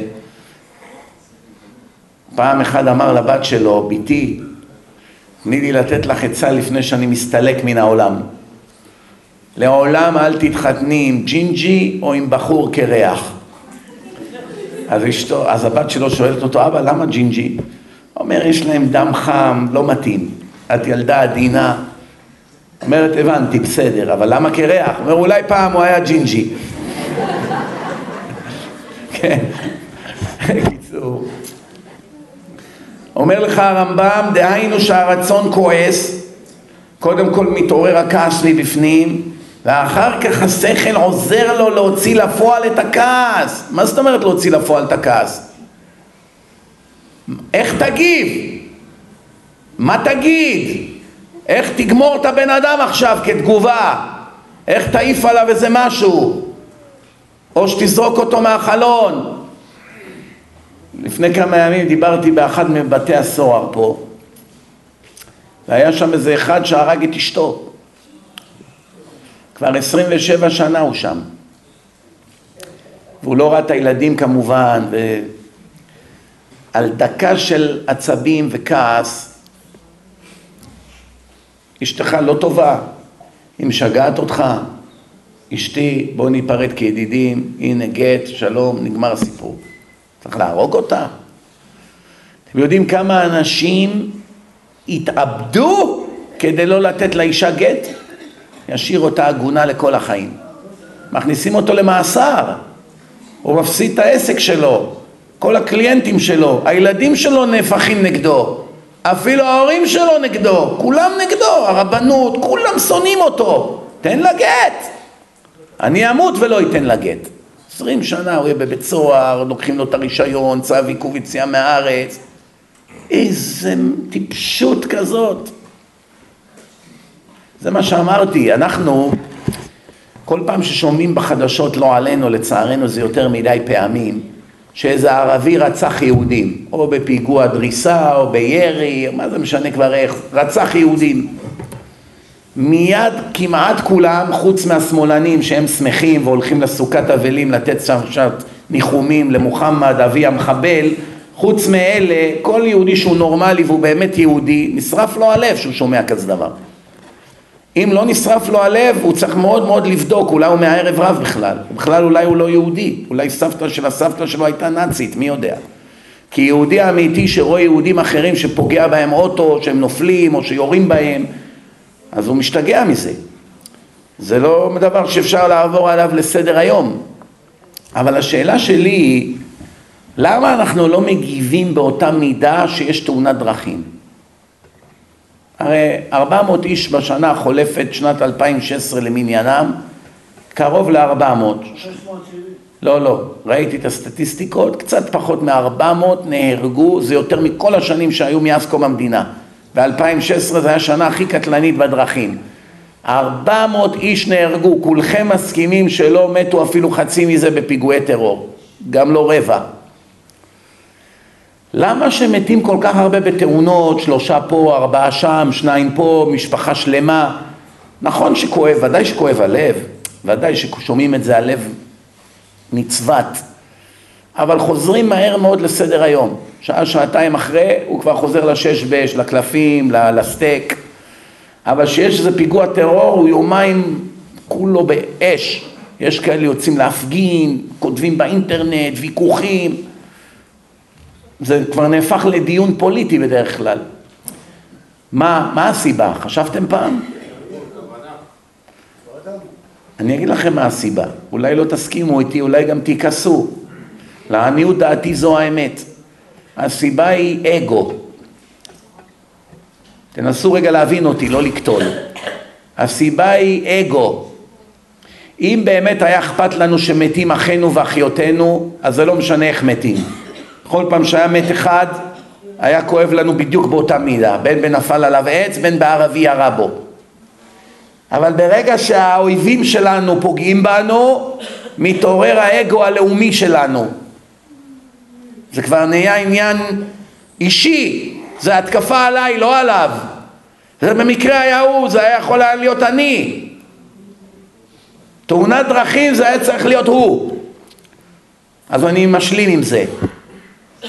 אבל פה, מסכן זה חטף את הכדור, אני הייתי שם, איך אמר לי השבוע הזה אחד שהוא היה שעתיים לפני הפיגוע בדריסה שם, הוא עמד שם בטרמפיאדה. ככה הוא אמר. פלא פלאים. פלא פלאים. אז הוא פתאום מבין עכשיו, והייתי צריך למות, מה, שעתיים לפני עמדתי שם, תאר לך אם הוא היה בא שעתיים לפני, כבר עמדתי בתחנה. זה אגו, כוונה זה הורג אותנו מבפנים, הכבוד שלנו נפגע. עושים מאיתנו צחוק, פוליטיקאים, ליצנים, העולם האנטישמי, כולם יש להם חלק בעוגה. אז זה מתסיס לנו את הדם. אבל באמת רבותיי, אני רוצה לרענן לכולנו את הזיכרון, כל אדם שנהרג, כל אדם שנפטר, כל אדם שנולד, כל אדם שמקבל את המחלה, כל אדם שמאבד את כספו, כל אדם שמקבל ביזיונות, הכל נגזר בראש השנה מבורא עולם, ואם יש לך איזה צל של ספק, אתה כופר בהשם. אין משהו אחר. או שאתה מאמין בהשם, או שאתה כופר בהשם. כל אדם שאומר מסכן לא הגיע לו למות, כופר בהשם. מסכנה לא הגיעה לה מחלה, כזו אישה טובה, כופר בהשם. זאת אומרת, אתה יודע יותר טוב מהשם מה מגיע לה. מה זה, כבוד הרב, אני מכיר את האישה הזאת יום יום, אני עובד איתה בעבודה, היא מטפלת ביתומים, באלמנות, היא כל היום קוראת תהילים, היא צנועה, היא שומרת שבת. הוא צודק, הכל אמת מה שהוא אמר. אתה יודע מי הייתה בגלגול שעבר? מאיפה אתה יודע מה נגזר עליה ביום שהיא נולדה? אולי נגזר עליה שבגיל 35 היא עוזבת את העולם ישר לגן עדן? היא עשתה את שלה, מה אתה רוצה? גמרה את התיקון. היה לה איזה כמה עבירות קטנות, היא נדרסת בפיגוע והיא הולכת לגן עדן, מה אתה רוצה? מה אתה בכלל מערער? מה, בורא עולם סתם הורג אנשים? חס ושלום. איוב אמר לבורא עולם, נראה לי שהתבלבלת בין אויב לאיוב, זה אותם אותיות. מה אתה עושה לי? אני צדיק, אני כל החיים שלי הייתי צדיק. הוא היה נביא של הגויים, איוב, לפני שלושת אלפים שנה, יועץ של פרעה. אומר לו, מה, מה זה, התבלבלת? אני לא אויב שלך. אני איוב, לא אויב. הקדוש ברוך הוא ענה לו שתי דברים. אמר לו, אם שתי שערות יצאו מאותה גומה בקרקפת, לכל שערה עשיתי גומה שממנו היא יונקת. אם בטעות שני שערות יצאו מאותה גומה, האדם מיד מתעוור, נהיה עיוור. מה הקשר? לא יודע. נהיה עיוור, ככה השם ענה לו. ועוד משהו, אומר הטיפות שיורדות בגשם, אם אחת תפגע בשנייה באוויר, כל העולם יחרב. מעולם לא נתתי שטיפת גשם אחת תפגע בשנייה באוויר. ואתה אומר לי, התבלבלתי בין אויב לאיוב? זה לא סתם השיחות האלה, זה ללמד אותנו. השם אמר לאברהם אבינו, תשחט את הבן שלך אחרי שחיכה לו מאה שנים, והשם הבטיח לו ביצחק יקרא לך זרע. קיבל הבטחה מהשם, והשם סותר את עצמו. במילים אחרות, סליחה על הביטוי, עבד עליו. זה באמת מה שהיה נראה. השם עבד עליי. אם זה היה קורה לנו, היינו מסתובבים מאוד ממורמרים. מה זה, השם גם כן עובד עליי, מה הוא... וחס וחלילה, כמו החברי כנסת, מבטיחים לפני הבחירות משהו, אחרי הבחירות מכניסים לנו סכין בגב. השם הבטיח לי, ביצחק יקרא לך זרע. מה עכשיו הוא אומר לי, קח נא את בנך יחידך אשר אהבת את יצחק, ולך לך אל, אל הר המוריה, ועלהו שם לעולה על אחד הערים אשר אומר אליך. מה זה? מה זה, אתה סותר את עצמך? שיקרת אותי? מה זה פה? ולא רק זה, שנים אמרת לי ללמד את הגויים לא להקריב ילדים לאל. עכשיו אתה אומר לי להקריב את הילד שלי? והוא לא פצה פה. ריבונו של עולם, אני זורק את השכל. אמרת לי לעשות, יש לי מיליון קושיות עליך. אני לא מעז לצייץ, והוא בוודאי לא להתלונן, כי אני יודע שתי דברים. אתה תמיד צודק, ואתה שונא מתלוננים. ואני לא אפול במלכודת. כל הצרות של עם ישראל במדבר, הכל על התלונות, מתאוננים. רצו בשר, קחו בשר, אוכלים בשר, מתים בעוד הבשר בין שיניהם. התלוננו על הארץ, לא נכנסו לארץ. אחד מהם, רק יהושע וכלב נכנסו, זהו. כל הדור שיצאו ממצרים, כמה הם סבלו, הטיפשים האלה, איזה טיפשות. רק בגלל התלונות הם לא זכו להיכנס לארץ. יש לך טיפשות יותר מזאת? סבלת בעבדות, בעטו בך, הרגו לך ילדים, יצאת למדבר, ארבעים שנה סבלת, לא נכנסת לארץ בסוף. יש כאב לב יותר גדול מזה? כל המסע הגענו עד לקו הסופי ובסוף בעטנו בדלי? מה אתם חושבים, לא הורגים את עצמם עד היום? ראיתם איך משה התחנן 515 תפילות להשם בתחנונים, זעזע רקיעים כדי להיכנס לארץ. השם אמר לו לא תיכנס. משה אמר לו יש מצוות שעוד לא קיימתי, תכניס אותי לשבוע רק, שאני אזכה לקיים את המצוות שתלויות בארץ ישראל. מה השם ענה לו? רב לך, יש לך מספיק, אל תדאג. אתה מסודר, אתה לא צריך את המצוות האלה, אתה מסודר כבר, מסודר, אין לך מה לדאוג. לא נכנס בסוף. אז אם השם לא מחל למשה הענק שבענקים, מי פה חושב שהשם ימחל לו בקלי קלות? תתעורר. אם אין אני לי מי לי, אם אני לא אהרוג את עצמי במוסר, ביראת שמיים, כי מה השם אלוקיך שואל מעמך? כי אם ליראה את השם אלוקיך, מה אני מבקש ממך בסך הכל יהודי או יהודייה יקרים? רק דבר אחד. מה זה רק דבר אחד? יש שולחן ערוך כזה עבה, מה זה דבר אחד? זה הכל קשור לאותו עניין רבותיי. אם יהיה לך יראת שמיים, הכל זה, איך אומרים באנגלית? piece of cake, קלי קלות. ואם אין לך יראת שמיים, כל מצווה הכי קלה שיש זה הר, האברסט על המותניים שלך, על הכתפיים שלך. לקום לעשות מים אחרונים קשה לו. לבוא לבית הכנסת, שעתיים הוא הורג את עצמו, ללכת, לא ללכת. לתת איזה כמה שקלים צדקה. מה שמזכיר לי שיש כאן יהודי יקר שהוא מתלווה אלינו בדרשות, יואל שמו. הוא פותח דוכן, כל מי שיוצא יכול לתרום לו לדיסקים, אנחנו הולכים לחלק עוד חצי מיליון דיסקים בחינם, ברוך השם. הנגלה האחרונה של המיליון גרמה לאלפי בעלי תשובה, כמות אדירה של כאלה שחזרו בתשובה. גם הנגלה הזאת תביא אלפים של בעלי תשובה ללא שום ספק. כל מי שרוצה שיהיה לו חלק בזה, יכול להיות שזה יהיה יותר ממה שעשית בעצמך בשבעים שנה בעולם הזה מבחינת שמירת מצוות. כי אם בכסף שלך כמה יהודים יחזרו בתשובה, כל המצוות שלהם יבואו אליך לחשבון. כל ה... לנצח נצחים, הם, הבנים שלהם, הנכדים. בעזרת השם יש לנו יום חמישי, סמינר פה במלון גליל בנתניה, אני חושב שכבר מלא, כל החדרים התמלאו. יש שם, לפי מה שאני הבנתי, אפילו כבר לפני כמה ימים, היה 160 חילונים רשומים. כולם מחללי שבת לצערי הרב, מקווה שאחרי הסמינר כולם יהיו שומרי שבת. אמן.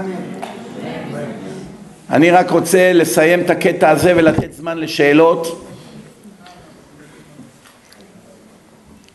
להסביר את הלשון הזאת של הרמב"ם. הרצון זה למעלה מטעם ומדעת.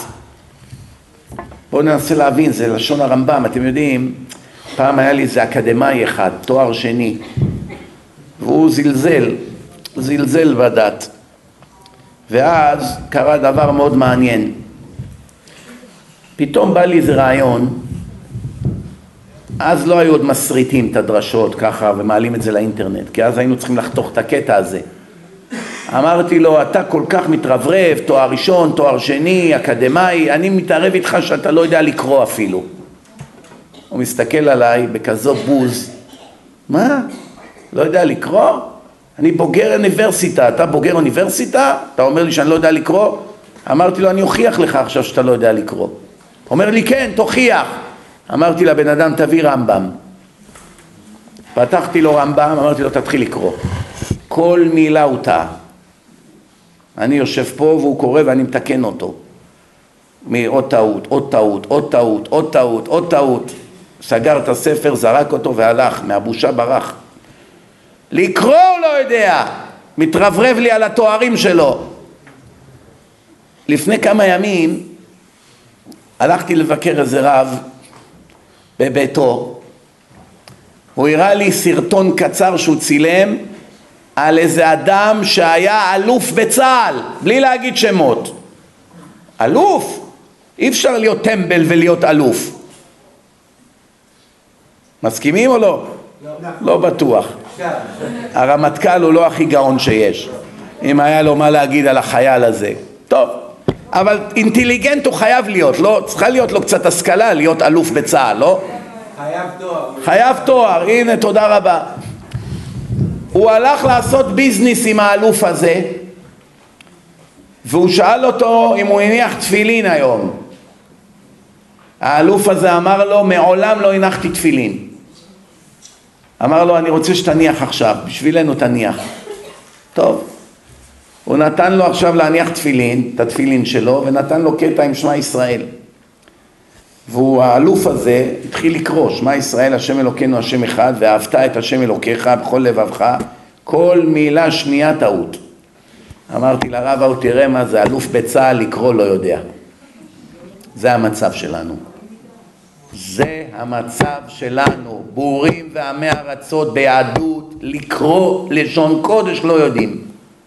לשון הרמב"ם היא גם ככה קשה, לקרוא לא יודעים, ונותנים דרשות נגד הרבנים, נגד הישיבות, נגד כל מיני ספרים קדושים. איך אתה פותח את הפה שלך? אתה לא יודע לקרוא. ילד בג... בגנון, בישיבה יודע יותר טוב ממך. אתה אלוף, היית אמור להיות המפקד של כל צבא ההגנה לישראל. לקרוא אתה לא יודע, ילד בישיבה בן חמש יודע לקרוא יותר טוב ממך. אמריקאי.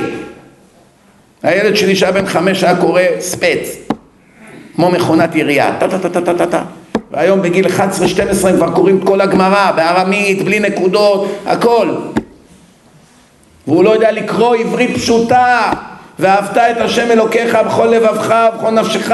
אני לא מדבר כבר על דקדוק, על מלעיל, מלערה, בגט כפת, דגש קל, ד... לא מדבר על אלה בכלל. אני לא מצפה ממנו בכלל. לקרוא את המילים, לא יודע. איזה טעויות. אם היה מותר הייתי מפרסם את זה לכל העולם, אני רק לא רוצה להלבין את פניו. אם לא היה איסור להלבין פנים כדי להוכיח לכולם על מה אני מדבר, הייתי מראה את זה לכל העולם, שיראו שמי שלא מקושר להשם, שום דבר אין לו, כלום, אפילו לקרוא דברים פשוטים הוא לא יודע, ואחר כך הוא בא ומדבר נגד הדת. אומר לך הרמב"ם הרצון זה למעלה מטעם ודעת, דהיינו שנקודה ראשית בנפש, הבעיה היא פה, פה, זה. אומר לך הרמב"ם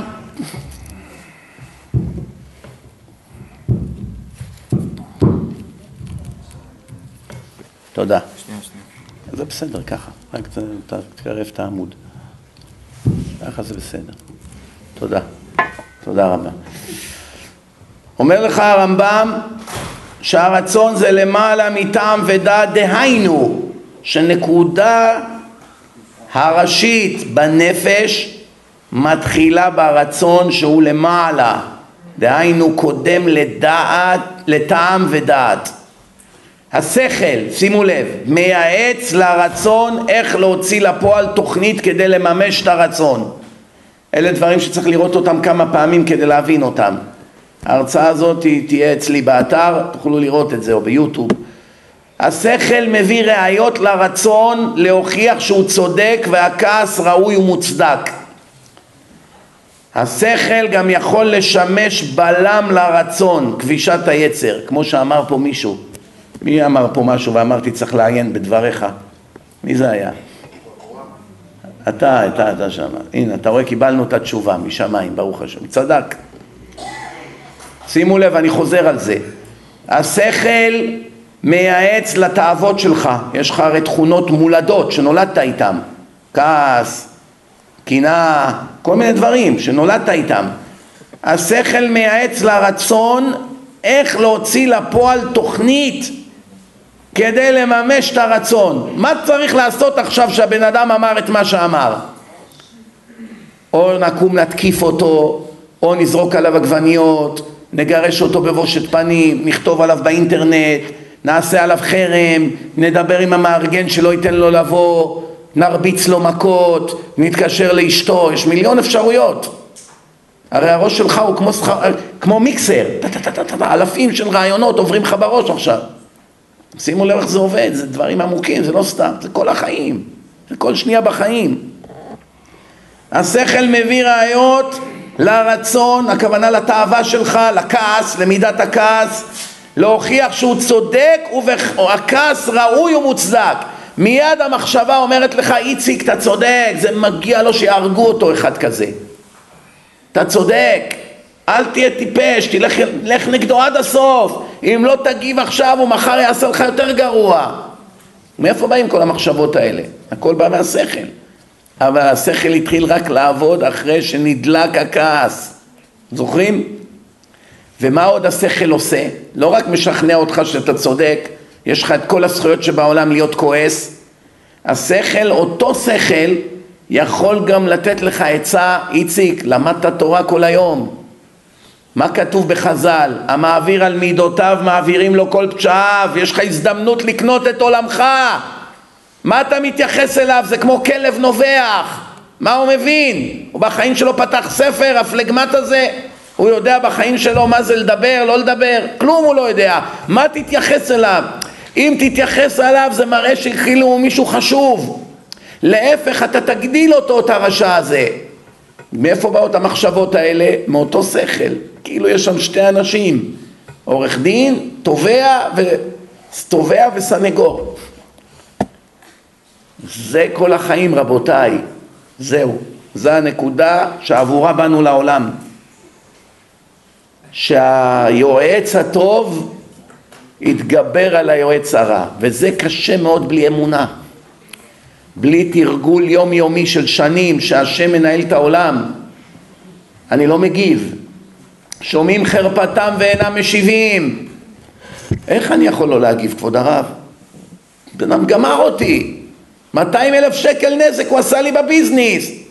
פרנסה ממנו או מהשם? מהשם. השם יודע שאתה מקופח, כן או לא? יודע. השם אוהב צדק? בטח. נראה לך שהשם יבליג על זה? מה שהוא מגיע לו יקבל, ומה שלך מגיע תקבל, וזהו. ואתה חייב להבין את זה. או הנה לך דוגמה איך אפשר להתגבר על יצר הנקימה. לא תיקום ולא תיטור, למה לא? למה לא לקום? מה, אי אפשר נקמה? מה, אני לא מבין, מה הבעיה?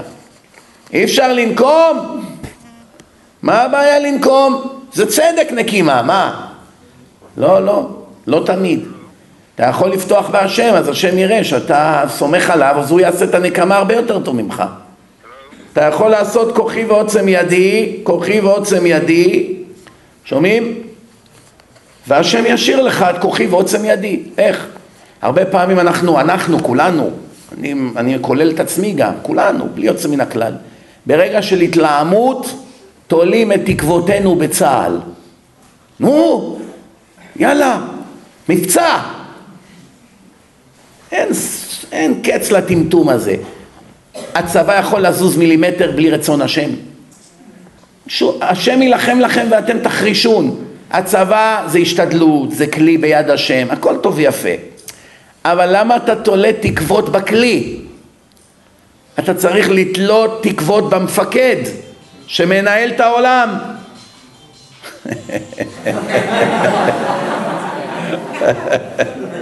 איי איי איי, איך יבוא משיח אם אנחנו ככה?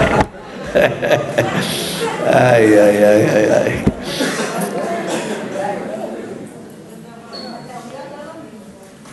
אה, לראות איך יהיה מחשבת האדם נגררת אחרי רגשי המידות והתאוות. דהיינו, ממש מסיימים, דהיינו, אם אני כועס עליך, אז המחשבה עליך תהיה שלילית. אני אמצא את כל השלילי עליך. ואם אני נינוח ורגוע, אז המחשבה עליך תהיה חיובית. למשל, אמרו לך שיש איזה אחד שאמר עליך כך וכך, או שאמר על העדה שלך כך וכך. דוגמה, תימני דיבר נגד תימנים, אבל אתה לא יודע שהוא תימני, אז אתה הולך לנקום בו עכשיו, אני אראה לו מה זה לדבר עלינו. פתאום אתה מגיע, אתה רואה שקוראים לו שרעבי. מה, גם אתה תימני? בטח אחי, מה? אז מה, אתה נגד התימני? מה פתאום? אני בעצמי תימני. מיד כל הכעס ירד. חיבוקים לשכתבית הג'חנון, יאללה שב. גאוות יחידה. פרסי, עיראקי, זה אותו דבר, לא משנה. מה הנקודה פה? שימו לב שכבר האמת לא משחקת תפקיד פה. לא משחקת תפקיד. למשל, במשפט או.ג'יי סימפסון, חבר המושבעים, היה שם שחורים. מהרגע ששמו שחורים לשפוט שחור, כבר לא עניין אותם בכלל מה, מה מי, אנחנו חייבים לזכות אותו, מה זה, זה מלחמה נגד השחורים. אם ישימו חסיד וחצי מחבר המושבעים יהיו חסידים, אכפת להם מה החסיד עשה? הם יהפכו את העולם כדי לזכות אותו. אחר כך בצד יגידו לו טיפש, מנדל, מה אתה עושה? עושה חילול השם.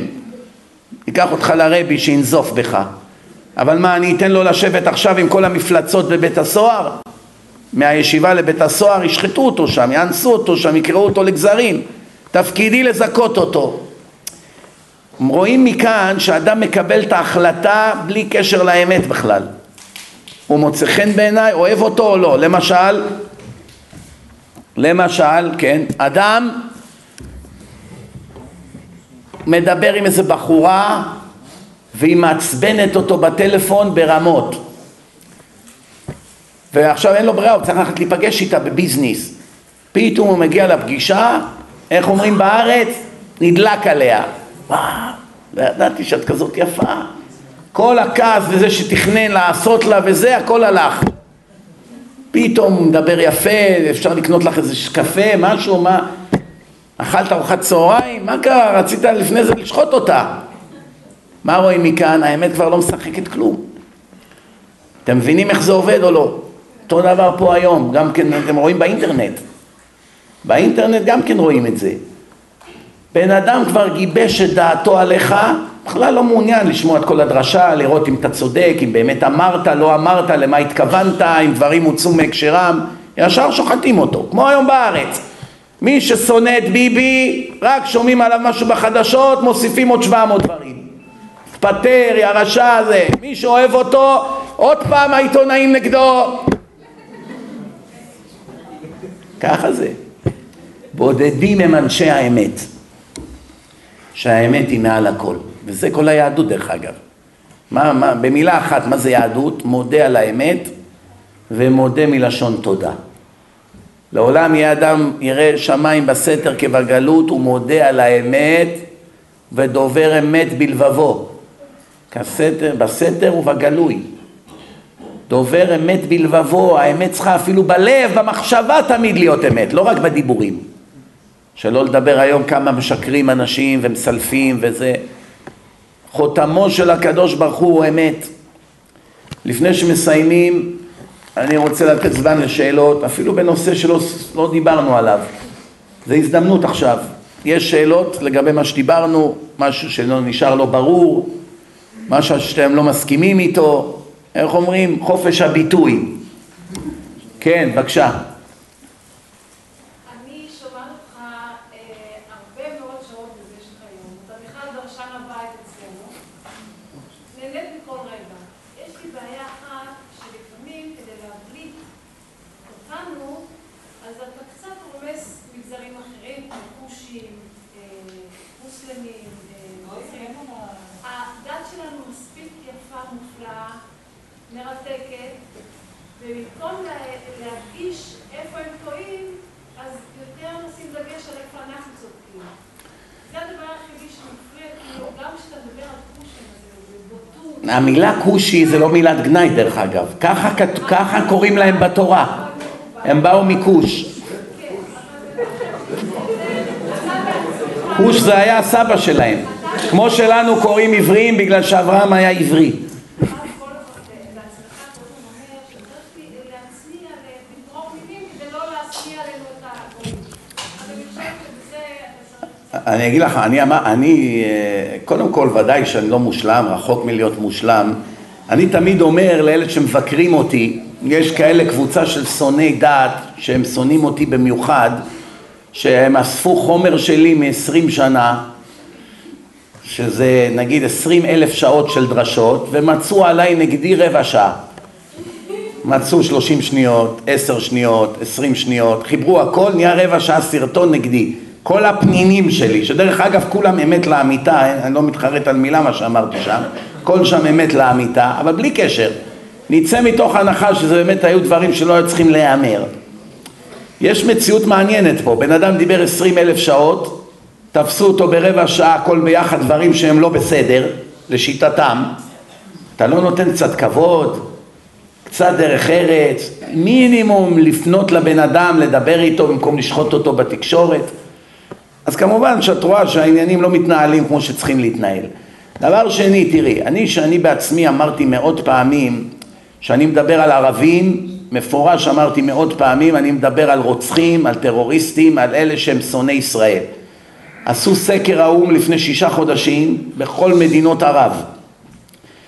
המדינה היחידה שיחסית עוד היו שם כאלה שלא שונאי ישראל זה מרוקו. כל מדינות ערב, מעל 90 אחוז מהערבים אמרו, הודו למראיינים שהם שונאים יהודים. אז למה אני צריך להתבייש לדבר נגד שונאי ישראל? מה ההבדל בינם לבין הנאצים? או עכשיו על ה... את מדברת על הדתות, אוקיי, עכשיו אני מבין את השאלה. קודם כל, אדרבה, אה, יש אחד הסיבות, למשל בסרט שלי תורה ומדע, שלפחות חצי שעה שם בחלק הראשון, אני מראה טעויות בנצרות ובאסלאם, זה לא בגלל שאני באמת חושש שיש כאן ישראלים שרוצים להיות מוסלמים, כמו שרוצים להיות נוצרים, למרות שלצערי הרב היום זה כבר תופעה, שיש הרבה ישראלים שנופלים בנצרות, שזה מבורות, מכל מיני מיסיונרים שעובדים עליהם בעיניים. הסיבה שאני מדבר נגדם, נגד הדתות האלה, כדי להראות לציבור הישראלי או היהודי איך בוחנים דת מבחינה מדעית. שמישהו בא ומביא לך ספר וטוען שזה מבורא עולם, או משליח של בורא עולם. איך בוחנים לדעת אם הספר הזה הוא באמת מבורא עולם או לא. לכן אני מביא את האסלאם, את הקוראן, ואני מראה שם טעויות. ומראה שיש מאות גרסאות שונות של הקוראן, שאפילו בחייו של מוחמד, ארבע מהאנשים שלו, כל אחת מהם היה לה כבר קוראן אחר. ואיך זה ייתכן שזה ספר אלוקי אם יש כל כך הרבה גרסאות? כי הרי ברגע שיש שינוי קייל בספר הוא כבר לא אלוקי, הוא נהפך לטעות.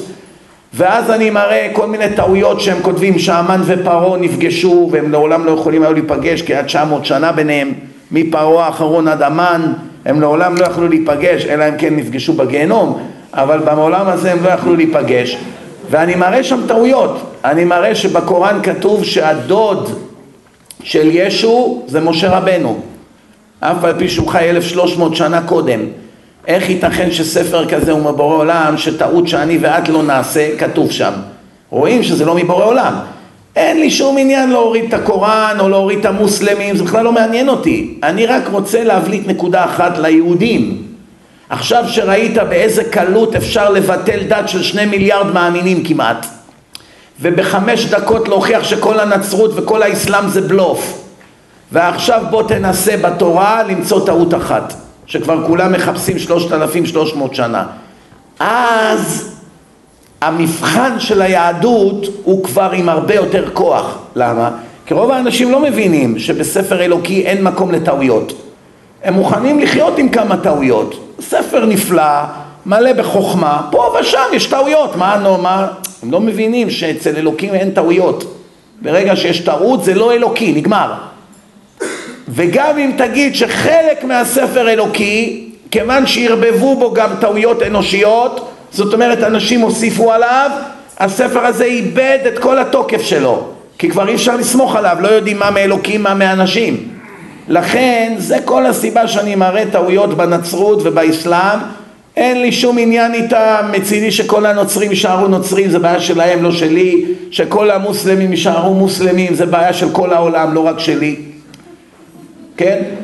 אבל אותי מה שמעניין זה שיהודים שהם בורים ועמי ארצות פתאום יבינו שדת ניתנת לבדיקה מדעית. אני, היה לי שלוש שעות עימות אחד על אחד עם מושל מדינת ניו יורק. כל מדינת ניו יורק ביד שלו. FBI, סידי הול, אולבני, כל ניו יורק, מי שמכיר את ניו יורק זה אימפריה. זה פי עשר יותר אימפריה ממדינת ישראל מבחינת כסף ובניינים ועושר, הכל היה ביד שלו. אז כוח אדיר היה לו לבן אדם הזה. הוא בא לדרשה שלי, התווכח איתי 45 דקות בפומבי, אחר כך נפגשנו אחד על אחד, בסוף הוא קם, אחרי שלוש שעות, שאל שאלות, הקשה קושיות, בסוף הוא קם ואמר, מעולם לא חשבתי שדת ניתנת להוכחה מדעית. תמיד סברתי שזה עניין של אמונה. הוא פרופסור גם להיסטוריה בנוסף לכל. אז הוא אמר, היום קיבלתי הוכחה, כאילו נוקאוט, שדת יכולה להיבדק בצורה מדעית ואפשר לדעת אם הספר הוא מבורא עולם או לא. וזה הטכניקה שאני השתמשתי בה, זה בדיוק מה שאת מדברת עליה. הראיתי לו טעויות באסלאם, הראיתי לו טעויות בנצרות, הראיתי לו שבתורה אין כאלה טעויות, והתורה גם ידעה את כל העתיד, והתורה דיברה על כל העתיד. עכשיו, אם אני אדבר רק בשבח התורה, כמו שאת מציעה, אני אגיד לך מה יהיו ההשלכות של זה. הנוצרים יבואו ויגידו, נכון, אנחנו בעצמנו מודים שהתורה היא אמת. מה השאלה בכלל? תורה מבורא עולם. את יכולה לצפות בעימות שהיה לי עם הכומר, הפרופסור הנוצרי. אני אמרתי לו, על התורה שלנו אין ויכוח. גם אתה, גם אני מודים שזה מבורא עולם. אמר לי, אבסולוטלי, ודאי. אז הם יבואו ויגידו, ודאי שהתורה היא מבורא עולם. מה, אנחנו ערערנו עליה? אנחנו קוראים לעצמנו שמות מהתורה, אברהם, ג'וסף, רייצ'ל, סרה, זה כל זה שמות מהתורה, אנחנו מודים שזה מבורא עולם. רק גם אצלנו זה מבורא עולם, זה חלק ב'. ואז מה עשינו בזה? היהודי בשנייה מפילים אותו בכל השטויות האלה של היושקה וכל הדברים שלהם. כי הוא כבר לא מבין, הוא אומר, אה טוב, הנה הרב הוכיח לי שהתורה היא מבורא עולם, בא לו הכומר, אומר לו, הנה זה חלק ב'. לכן קודם כל חייבים לרמוס את חלק ב' כדי שכולם ידעו שזה בלוף. ואז מוכיחים שחלק א' זו האמת היחידה, הרגנו שני ציפורים באבן אחת. כנ"ל לגבי הקוראן. גם המוסלמים, מה הם טוענים שהתורה היא לא אמת? ודאי שזה אמת.